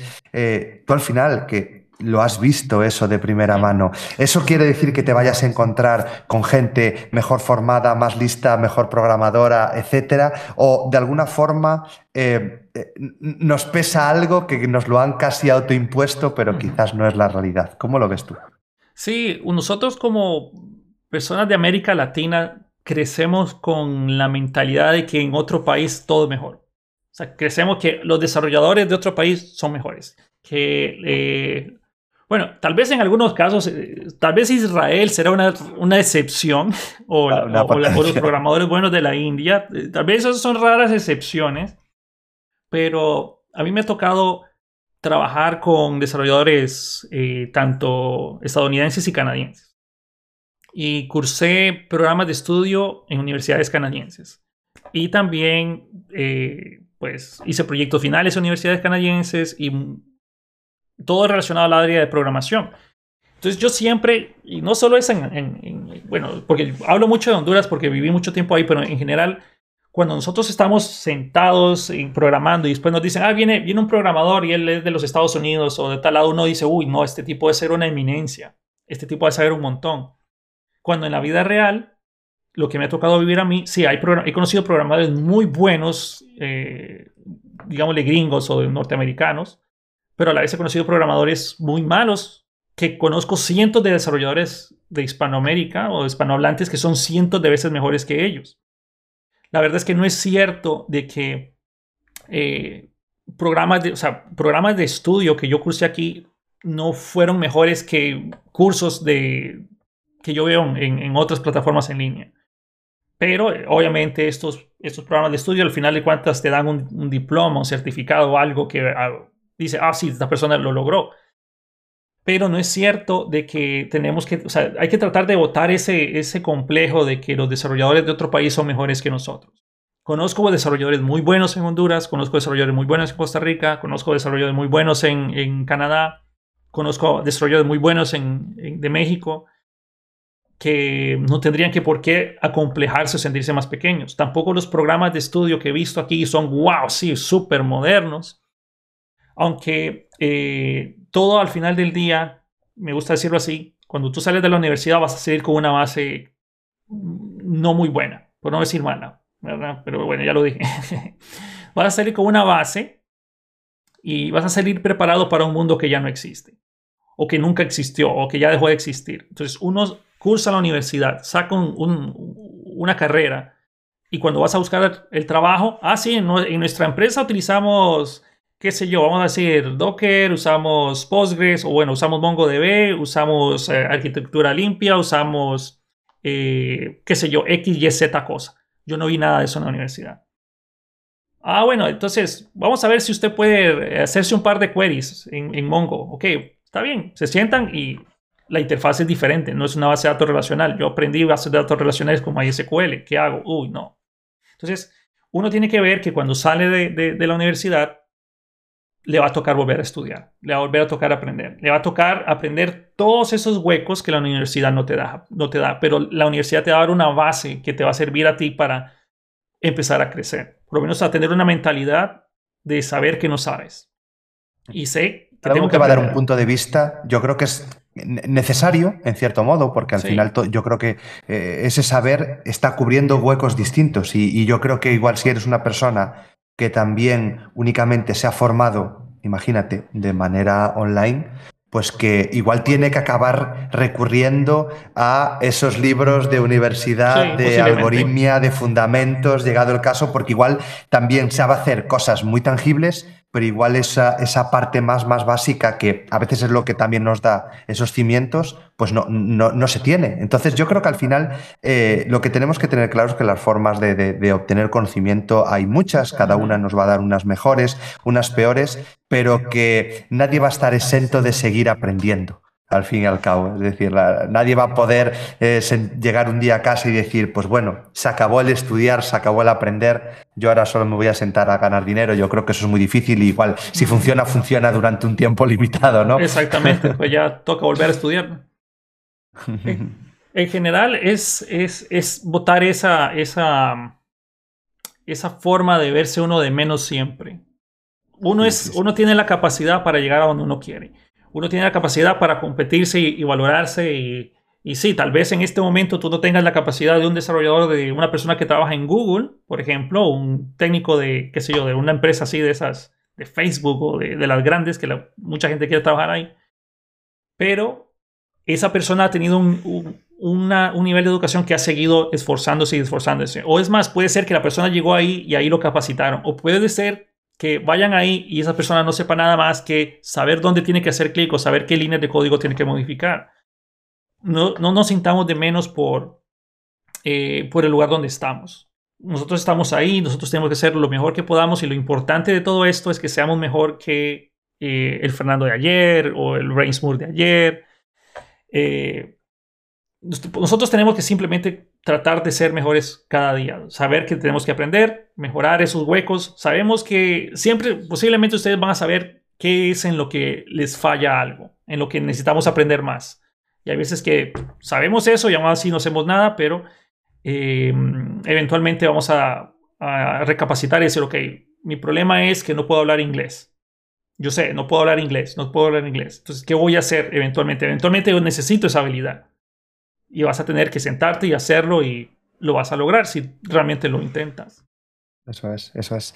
¿Qué considerarías, digamos, a día de hoy imprescindible para alguien que se quiere dedicar al mundo del desarrollo? Porque claro, estamos hablando de todas esas habilidades, pero si alguien quisiera empezar a dar esos pasos en el momento en el que nos encontramos y también intentando enlazarlo con lo que tú decías, que quizás a día de hoy o en según qué facultades, universidades, puede que tú salgas preparado a nivel de conceptos sí, pero a nivel de tecnología, si lo queremos llamar así, igual no.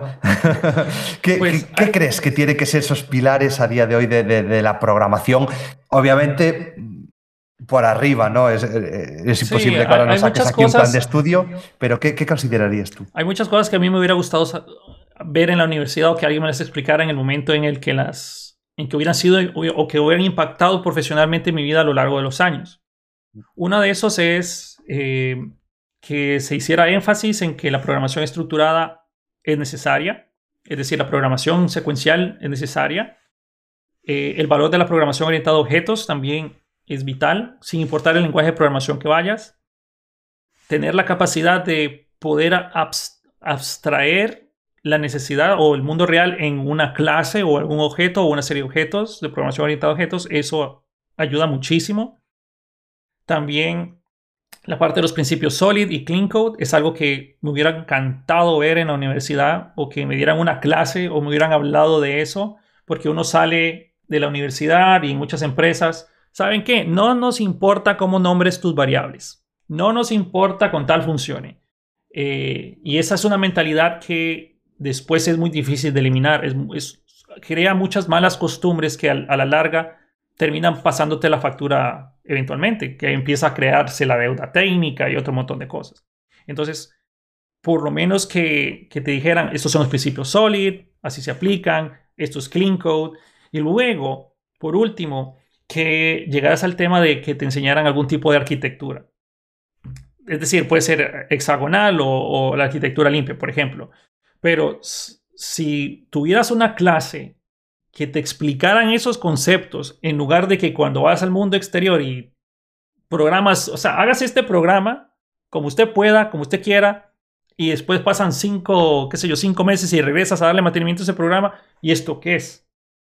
Porque no sabes, ya ni te acuerdas qué fue porque está mal escrito, funciones horrendas, eh, código duplicado por todo lado, nombres que, de variables que no coinciden con lo que uno quiere hacer, eh, archivos que no tienen sentido de existir aquí. Entonces, son cosas que eh, si uno las, las empieza desde el inicio, 10 años después vas a hacer un máster en ese tema y ya lo vas a ver natural y vas a generar código limpio sin darte cuenta o código que es funcional y mantenible al fin, a la larga fácilmente, pero eso es algo que no se ve, o por lo menos yo no lo vi en la universidad, en ninguna universidad donde estuve. No, ni yo, ni yo. Es que yo, yo lo pienso muchas veces. Eh, el tiempo muchas veces eh, es un bien muy preciado y saber en qué dedicar tu tiempo y saber aprovechar el tiempo, yo a veces lo pienso, este curso, estas asignaturas que he dedicado tantísimo tiempo a algo, si esto se enfocara de esta manera, de esta manera, de esta manera, Uf, yo creo que al final eh, eh, es por, eso a día de hoy ha ganado tanto protagonismo y tanto valor eh, términos como cursos, bootcamps, no sé qué, que hay de todo. Tú lo has dicho también al principio. Fui a Udemy, tomé un curso y era una porquería. Eso existe y va a seguir existiendo, pero de eso tampoco te vas a librar en un ciclo superior aquí en España, ni en una universidad, ni en ningún lado. Es decir, en cualquier lado te puede cuadrar una formación buena y te puede cuadrar una formación mala. Pero si de verdad das con el mecanismo y con la gente adecuada para poder aprovechar tu tiempo, el dedicarle años, como muchas veces estamos formándonos, eh, de siguiendo una metodología o unos estudios y siguiendo otros, puede cambiarnos eh, totalmente. Estando en este año y hablando de tecnologías, ¿con qué te quedarías tú? Vamos a empezar aquí a mojarnos, porque claro, ahora la, pregunta del millón, ¿que, hay de verdad tecnologías que nos vayan a asegurar algo? ¿Hay muchísimas opciones? ¿Tienes tus propias apuestas? Pues, o sea, algo que, yo tuve la suerte fue apostar mucho por el lado de JavaScript. me encantó JavaScript y me quedé con JavaScript y ahora es el lenguaje de programación más usado. Claro, es, es odiado y amado por muchos pero en 2023, pues apuestas seguras sería JavaScript va a seguir creciendo. Eh, viene Go tomando mucha fuerza. Entonces Go es otra. Python sigue estando ahí. PHP, aunque la gente no le guste mucho, la mayor parte de Internet funciona en PHP. Ni modo. PHP eh, va a seguir por un tiempo más. Luego tenemos C Sharp, dependiendo del país. C Sharp en muchos eh, países es el lenguaje de programación oficial. Por ejemplo, aquí en Canadá el lenguaje de programación gubernamental es C Sharp. Luego que quieres hacer juegos en Unity o quieres hacer juegos en general, C Sharp. Eh, entonces también serían esas otras tecnologías. Luego otra apuesta segura sería eh, la parte de Docker, Kubernetes, dependiendo si uno se va a enfocar mucho más ahí en administración. Pero Docker va a seguir creciendo. Docker ayuda muchísimo con los, despliegues de aplicaciones rápidas en la nube. Entonces por ahí también va. Obviamente todo lo que es microservicios, todo lo que es em, cloud computing, todo eso va para arriba. Yo esperaría en mi vida, a lo largo de mi vida, cuando antes de morirme, esperaría ver una quantum, una computadora cuántica. Eh, eso va a ser una, algo digno de ver en nuestra generación. al menos yo creo que sí lo vamos a llegar a ver pero no va a suceder este año. Eh, pero por ahí van mis apuestas de, de lo. Y si hablamos de, frameworks, porque yo sé que al final lo estabas hablando eh, con Angular, con Next. Sé que tienes tus grandes cursos de Flutter, que aquí hacemos muchas bromas con Flutter, porque yo como hago nativo, entonces hay siempre la, la bromita de, de Flutter. Cuéntanos también sobre, sobre algún framework que tú estés ahí, que tengas en tu punto de mira. Ahorita, ahorita, eh, el 25 de enero viene Flutter Forward, que posiblemente en ese evento yo estoy, yo estoy esperando que termine ese evento para poder empezar a crear el próximo curso de Flutter, que quiero hacer un curso de Flutter de ser experto, porque el que tengo ya tiene varios años y varias regrabaciones y llega un punto donde, o sea, pasan tres años y se ha regrabado varias veces, entonces llega un punto donde vamos a hacer algo nuevo con porque la tecnología en sí no es que ha cambiado, pero el lenguaje ha incluido muchas cosas que no breaking changes, pero sí características que arrojan mucho warning o mucho problema o hey, esto es lo óptimo ahora. Entonces hay que rehacerlo. Pero Flutter me encanta. Flutter es que te digo por qué me gusta la multiplataforma. No es tanto que no, no haya trabajado en nativo, pero cuando yo era freelance me tocó hacer una aplicación de un tipo que quería hacer acupuntura. Entonces tenía, yo solo tenía una, una Mac y conocía desarrollo en Objective-C. Entonces me dice, ok, quiero hacer una aplicación donde la persona toque, entonces va a decir los puntos en los cuales hay que poner una aguja, bla, bla, bla, bla, bla. Ok. Y la hago. No fue lo más bonito del mundo, pero lo hice. Ajá, ahora lo quiero en Android. A la vez. Entonces tengo que sentarme a aprender Java para, para Android y no, le dije, no, lo, lo hago aquí en iOS. Pero bueno, eso fue otra historia. Pero después empecé a tener mucho freelance en el cual me estaban pidiendo eso. Me estaban pidiendo iOS y Android, iOS y Android, iOS y Android. Y obviamente eso yo no lo vi en la universidad, me tocó aprenderlo por mi cuenta, autodidacta, la misma, la historia típica de siempre. Aprendí. Y luego, entonces, en ese momento trabajé mucho con PhoneGap y después salió Ionic, y cuando salió Ionic para mí fue una revelación. Y digo, wow, esto es lo que estaba deseando en Ionic que a estas alturas no, no, no, no es que sea malo Ionic, pero siento que hay tecnologías mejores y un poco más eficientes para desarrollar. Pero eh, me gustó mucho y trabajé y, y, Ionic me dio de comer por muchos, por muchos años. Que para mí esto valdría más que, que si Flutter hubiera salido en ese momento, yo hubiera seguido trabajando en Ionic porque era lo que me daba de comer. En fin, tecnologías como Flutter en este 2000, 23 eh, igual va a seguir creciendo. Yo esperaría ver que este evento de Flutter Forward lance la versión 4 de Flutter o la anuncie, que ya, obviamente ya hay varios canales estables que es con el mismo código base creas iOS, Android, Linux, uh, Mac, Windows, uh, aplicaciones de relojes. De juegos, tiene muchas cosas. hace todo. Yo estoy en contra de que un código, o sea, ya se fue más allá de la promesa original que era un código base que haga todo. La verdad es que no es, no es bueno hacer eso. Está bien que un código base haga iOS Android. Está bien que un código base haga Mac, Linux y Windows. Está bien que un código base haga eh, Android Wear y Apple Watch, por ejemplo. Está bien. Pero que haga todo en sí y que tengamos el código base que haga todo eso, vamos a terminar con una aplicación que es súper gorda, de la cual solo usamos un poquito o solo funciona un poquito. Entonces prefiero separarlos en varias partes y eso es algo que yo estoy haciendo mucho énfasis en los cursos de que vamos a hacer la parte web, por ejemplo, con Flutter. Tiene que ser algo especializado en web. Si nosotros tenemos una buena arquitectura en nuestras aplicaciones, que también eso es parte del motivo de la regrabación que quiero hacer en el 2023 de todo lo que es mi programa de Flutter, es para que la arquitectura que nosotros hagamos nos permita a nosotros literal copiar o poner un repositorio las clases, los casos de uso, Em, nuestros modelos, nuestras entidades y que podamos moverlas fácilmente y que funcione bien, ya sea si estamos en la web, si estamos en móvil, pero no copiar si estamos en desktop, si estamos en web, si estamos en, celular, si está, o sea, no quiero, no quiero eso. Y no quiero que la gente diga que Florida es lo mejor del mundo porque puede hacer todo eso. No, no, no me parece que es el camino que nosotros deberíamos de seguir. Puede ser que esté equivocado.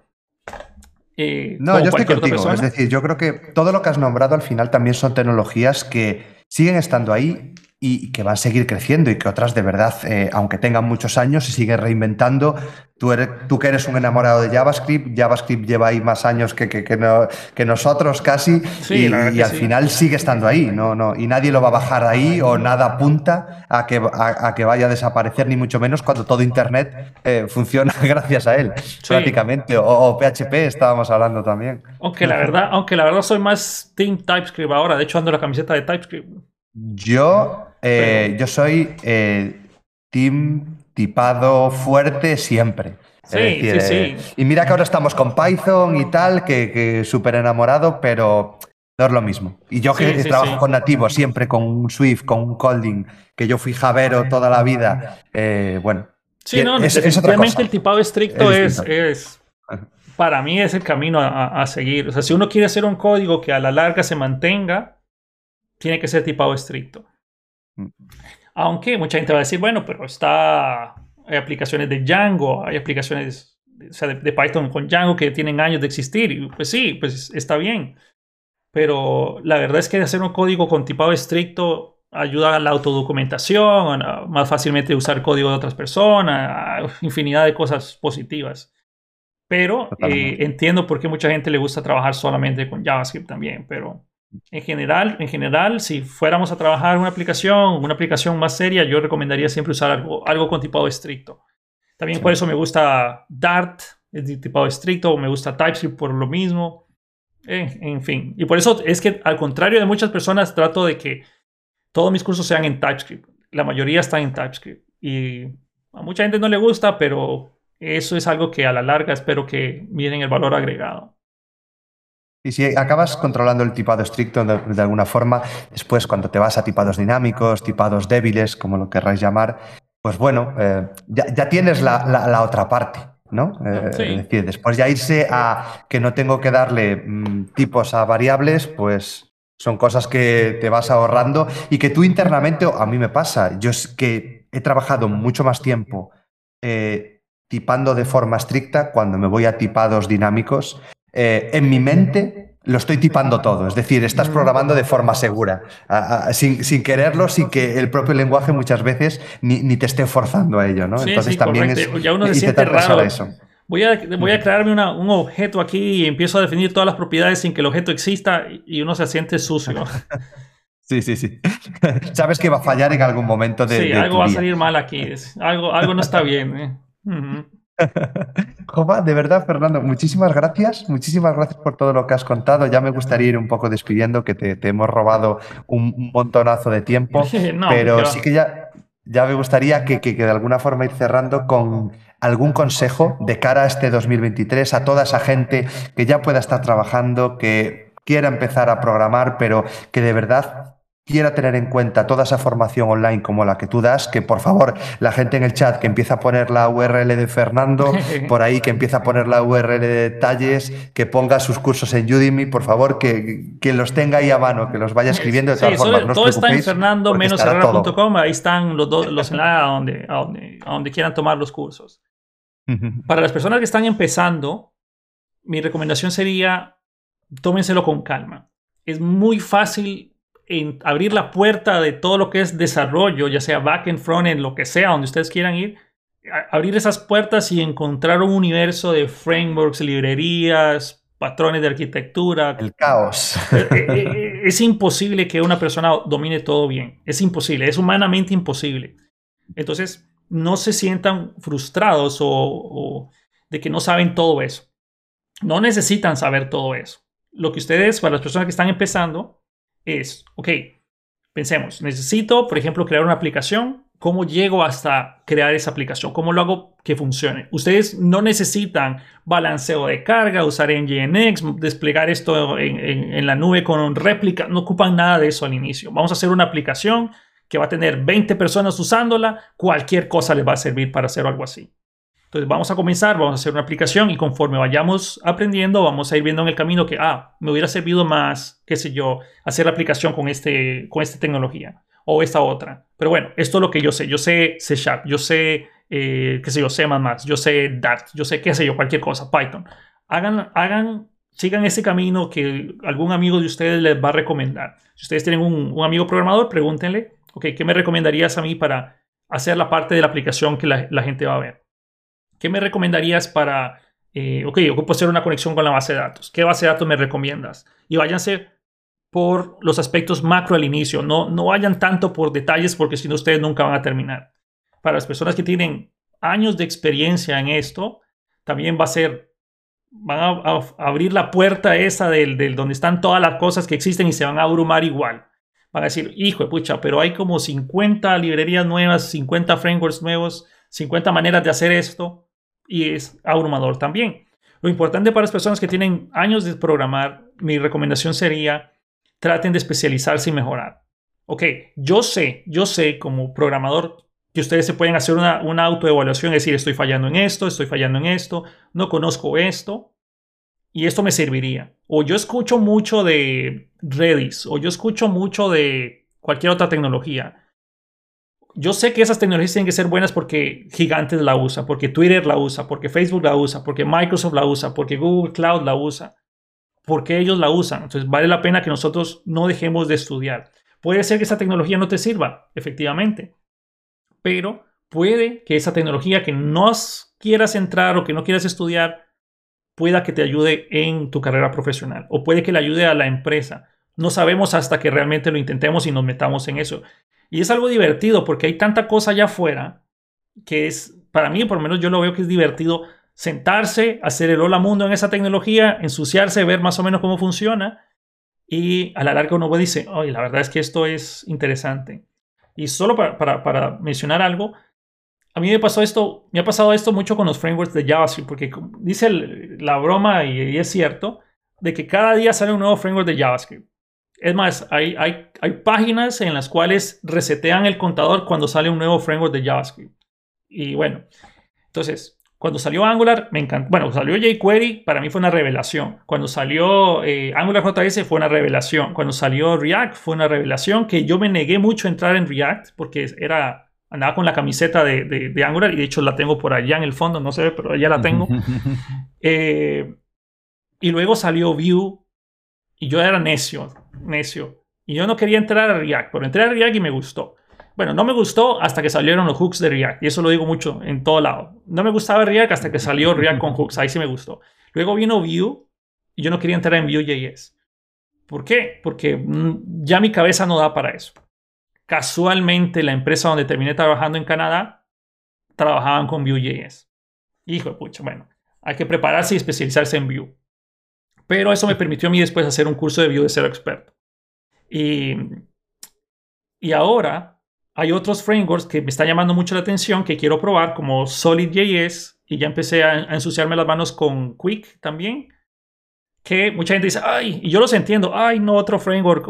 No, o sea, entro, entra conocimiento por aquí y sale React, y entro, meto más y sale Angular, y meto más y sale Vue. O sea, se puede ver de esa manera, pero las cosas van evolucionando.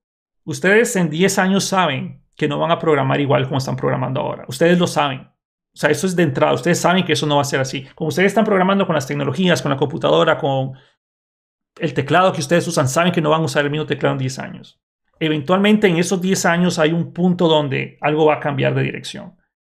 Tenemos que estar pendientes de esos cambios de dirección, porque en el momento que eso pase, van a haber oportunidades laborales, van a haber mejoras salariales, van a haber posibilidades de eh, una mejor plaza o un freelance o algo y nosotros tenemos que estar preparados. Si ustedes no están preparados para cuando eso pase, alguien más sí lo va a estar y alguien más va a beneficiarse de eso. Ojalá que sean ustedes, pero alguien más se va a beneficiar de eso. Entonces, nuevamente, es, esta carrera es bonita, es, nuevamente puede ser agobiante porque hay muchas cosas que no sabemos y sabemos que no las sabemos, pero para eso estamos los cursos también, que vamos a tratar de hacer lo posible para traerle las tecnologías más recientes de la mejor manera para que ustedes tengan esa ventaja competitiva que el mercado laboral lo necesita. Sí, yo creo que tenemos que intentar de alguna forma tantear entre ese miedo a, quedarnos fuera de que, claro, ya ha salido un nuevo framework, tenemos que ir a él, no sé qué. Yo creo que hay que balancear entre eso y sentarnos a decir, no, no, no, a mí me va a ir bien siempre en la vida, yo no tengo que seguir estudiando, yo no tengo que seguir mejorando, no. Tengámoslo en cuenta, pero yo creo que siempre con un poco esa intención de si llega el momento, yo voy a tener que cambiar, voy a tener que aprender algo y eso me va a permitir seguir mejorando. Siempre lo tengamos que en cuenta y eso es lo que nos va a permitir seguir avanzando. Así que bueno, y con gente como Fernando, pues va a ser mucho más fácil, que ya se está él peleando con Quick, ¿no? Sí, y por eso es que si uno tiene bien las bases, si uno tiene la base de programación orientada, eh, programación estructurada, programación orientada a objetos, sabe de principios sólidos, de algún tipo de arquitectura, eso no importa en qué lenguaje vayas. No importa qué tecnología salga, eso es lo mismo siempre. No ha cambiado en 50 años la, forma de cómo nosotros hacíamos eh, los ciclos y declaraciones y todo sigue siendo lo mismo, solo que ahora lo vas a hacer de otra, con un sabor diferente, en un plato diferente, pero al final de cuentas terminas haciendo lo mismo. Pero bueno, puede ser que el día de mañana venga un cambio drástico que nos va a hacer cambiar el paradigma de la programación. Ahorita viene la inteligencia artificial. Será, Será más de lo mismo. Yo, yo, yo, opino eso, que ahora se habla tanto que si inteligencias artificiales, que si ChatGPT, que si... No pasa nada. Es decir, nuestra vida es así y yo creo que las evoluciones las tenemos que eh, tomarlas como algo bueno. Que nos puede dar un poquito más de trabajo, lo que sea, pero y a todo lo que podremos llegar, a todo lo que podremos lograr. Cosas que tenemos ahora que hace 30 años ni, ni, ni no pasaban por la cabeza de nadie. Yo creo que eso es parte de lo bonito de nuestra profesión y que no lo tenemos que ver como, como una amenaza, que, sea tan complicado. A veces todo es más simple de lo que nos planteamos. Hay un gráfico que a mí me gusta mucho, que, es como una, campana de Gauss sin más, de que cuando tú empiezas a programar, eh, todo lo que haces es terrible. Código espagueti, a mí me da igual cómo salgan las cosas, mientras compile y, acabe saliendo el corre, está bien a, mí me vale.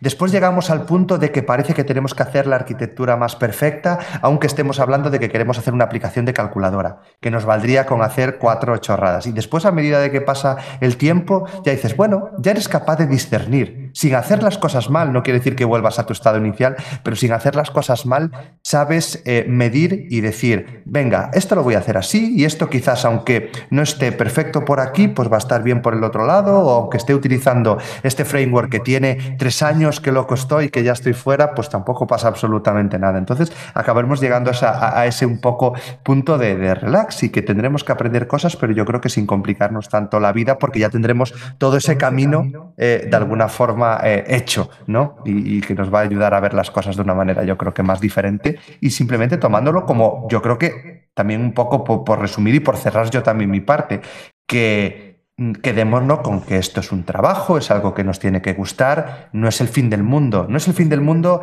que no aprendamos una tecnología, no es el fin del mundo que nos acabe yendo mal en el trabajo. Al final no deja de ser algo que está ahí en nuestra vida. Hay más cosas. Es decir, que, sí que es cierto que llevamos dos horas hablando de programación y que sí todo mucha programación, pero que obviamente la vida no solo se resume en, en todo esto. Entonces tampoco perdamos el foco de eso. Así es. Sí, muy de acuerdo, muy de acuerdo con todo lo que dijiste. Y en fin, me voy despidiendo también. Este, muchas gracias por la oportunidad, a, ti, Bryce, por, por invitarme. Gracias a toda la gente que hizo posible esta, esta charla. Eh, hasta donde es posible, nosotros tratamos de, de, compartir lo, que, lo poco que sabemos o lo que sabemos para que ustedes no tengan que averiguarlo a la brava después de que su aplicación lo compiló como 20 veces o que mm, no les cueste sus trabajos saber algo que pues nosotros podemos ayudarles a ustedes. Parte de nuestro objetivo como personas que difundimos lo poco que sabemos es nuevamente tratar de ayudarles a ustedes a que vayan empujándose en su carrera profesional, que ustedes vayan avanzando, que ustedes vayan siendo cada vez mejores. Y cuando ustedes van siéndose mejores, nosotros también nos vamos mejorando porque si nosotros no mejoramos tampoco, van a preferir los cursos de otra persona.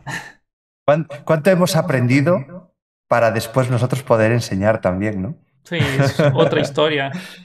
y más o menos contamos ahí cómo, cómo llegamos acá. Y mi camino de enseñanza en línea me ha llevado por lugares impresionantes. Yo he estado en Facebook, literalmente en la, ciudadela de Facebook en San Francisco, gracias a que enseñé en, en Udemy, que es otra historia. Ahí tengo fotos de, tal vez no dentro, pero sí tengo fotos enfrente donde sale el, el like ahí. Pero eh, tuve la oportunidad de ir a las oficinas en San Francisco de, de, de Udemy. He conocido instructores como Maximilian Schmachmüller, que es uno de los que más admiro en, Udemy. O sea, esta carrera me ha llevado a todos lados. Porque así te puedes venir a otro directo. Sí, sí, que también algo que se ha dicho mucho, eh, que se está preguntando por aquí, es que ya te están demandando que te abras un canal de directos en Twitch. Ya hay 100 mm, personas lo han escrito en lo que ha ido, en lo que ha ido de, entrevista. Hacer, hacer, sacar tiempo para para hacer estas cosas me cuesta mucho. O sea, es... Porque, por ejemplo, ahorita estoy en la regrabación del curso de Angular de cero experto y es un curso enorme y es, hay que dedicarle todo el día y toda la, noche hasta donde se puede para tratar de tenerlo listo en un, tiempo prudencial. Pero no es fácil sentarse y regrabar 40 horas de contenido, es, es difícil. Y a veces cuando ya termino, ya no tengo voz para hablar. ya, ya la gasté por el día. Y, y luego, hijo de pucha, ya es hora de cenar, tengo que ir a hacer la cena. Uy, se me olvidó traer a mi hija en la guardería. bueno, no me ha pasado, pero casi. ¿eh? ustedes me entienden, me entienden. Entonces, muchas gracias por la eh. invitación. Eh, igual dejo las puertas abiertas por si acaso eh, otra vez me quieres invitar o quieres participar en otra cosa o quieres mi opinión en algo o no quieres que hable tanto o quieres que cuente unos chistes de desarrollador, cualquier otra cosa. Soy pésimo contando chistes, pero algo saldrá. De verdad, de verdad. Muchísimas gracias porque creo que has dado... has hecho me has arreglado un doble directo. Me has hecho una parte de, emprendimiento y me has hecho una parte ya más tecnológica, más de cursos, de verdad. Eh, te agradezco un montón que lo compartas así, que lo compartas con esa sinceridad y con dejas claro al final el trabajo que tienes detrás y la, buena gente que hay detrás de ahí, de, la, igual la parte más social o de la que todo el mundo eh, pueda conocer eh, más allá de los cursos. Así que de verdad, muchísimas gracias por compartirlo. a toda la gente que está en el chat, que no pudimos leerle las preguntas eh, sí, la verdad fue, fue, muy complicado, pero creo que, eh, sinceramente, pensando un poco en cómo quede esto y cómo puede aportar más a la comunidad, eh, me, daría muchísima pena haberte contado en todo lo que estabas contando, porque creo que eh, ha sido una conjunción ahí de, bonitas historias que creo que pueden aportar mucho y que pueden motivar y dar conceptos muy claros para toda la, gente que nos ha estado escuchando y que nos va a acabar escuchando. Así que muchísimas gracias a ti, Fernando, muchísimas gracias a toda la gente del chat. Visitar fernando-herrera, por favor, Y si pueden, detalles.com, ahí estamos con todos los cursos, programas, eh, estamos, vamos a hacer reacciones en vivo también. Estamos añadiendo más contenido a, eh, al modelo de suscripción que tenemos. Tenemos modelos de cursos independientes, modelos de cursos eh, con suscripciones. Y la suscripción estamos dándole más valor eh, al mismo precio, tratando de darles a ustedes lo, más posible. Y en fin, dense una vuelta por ahí. Si algo les sirve, pues tómenlo.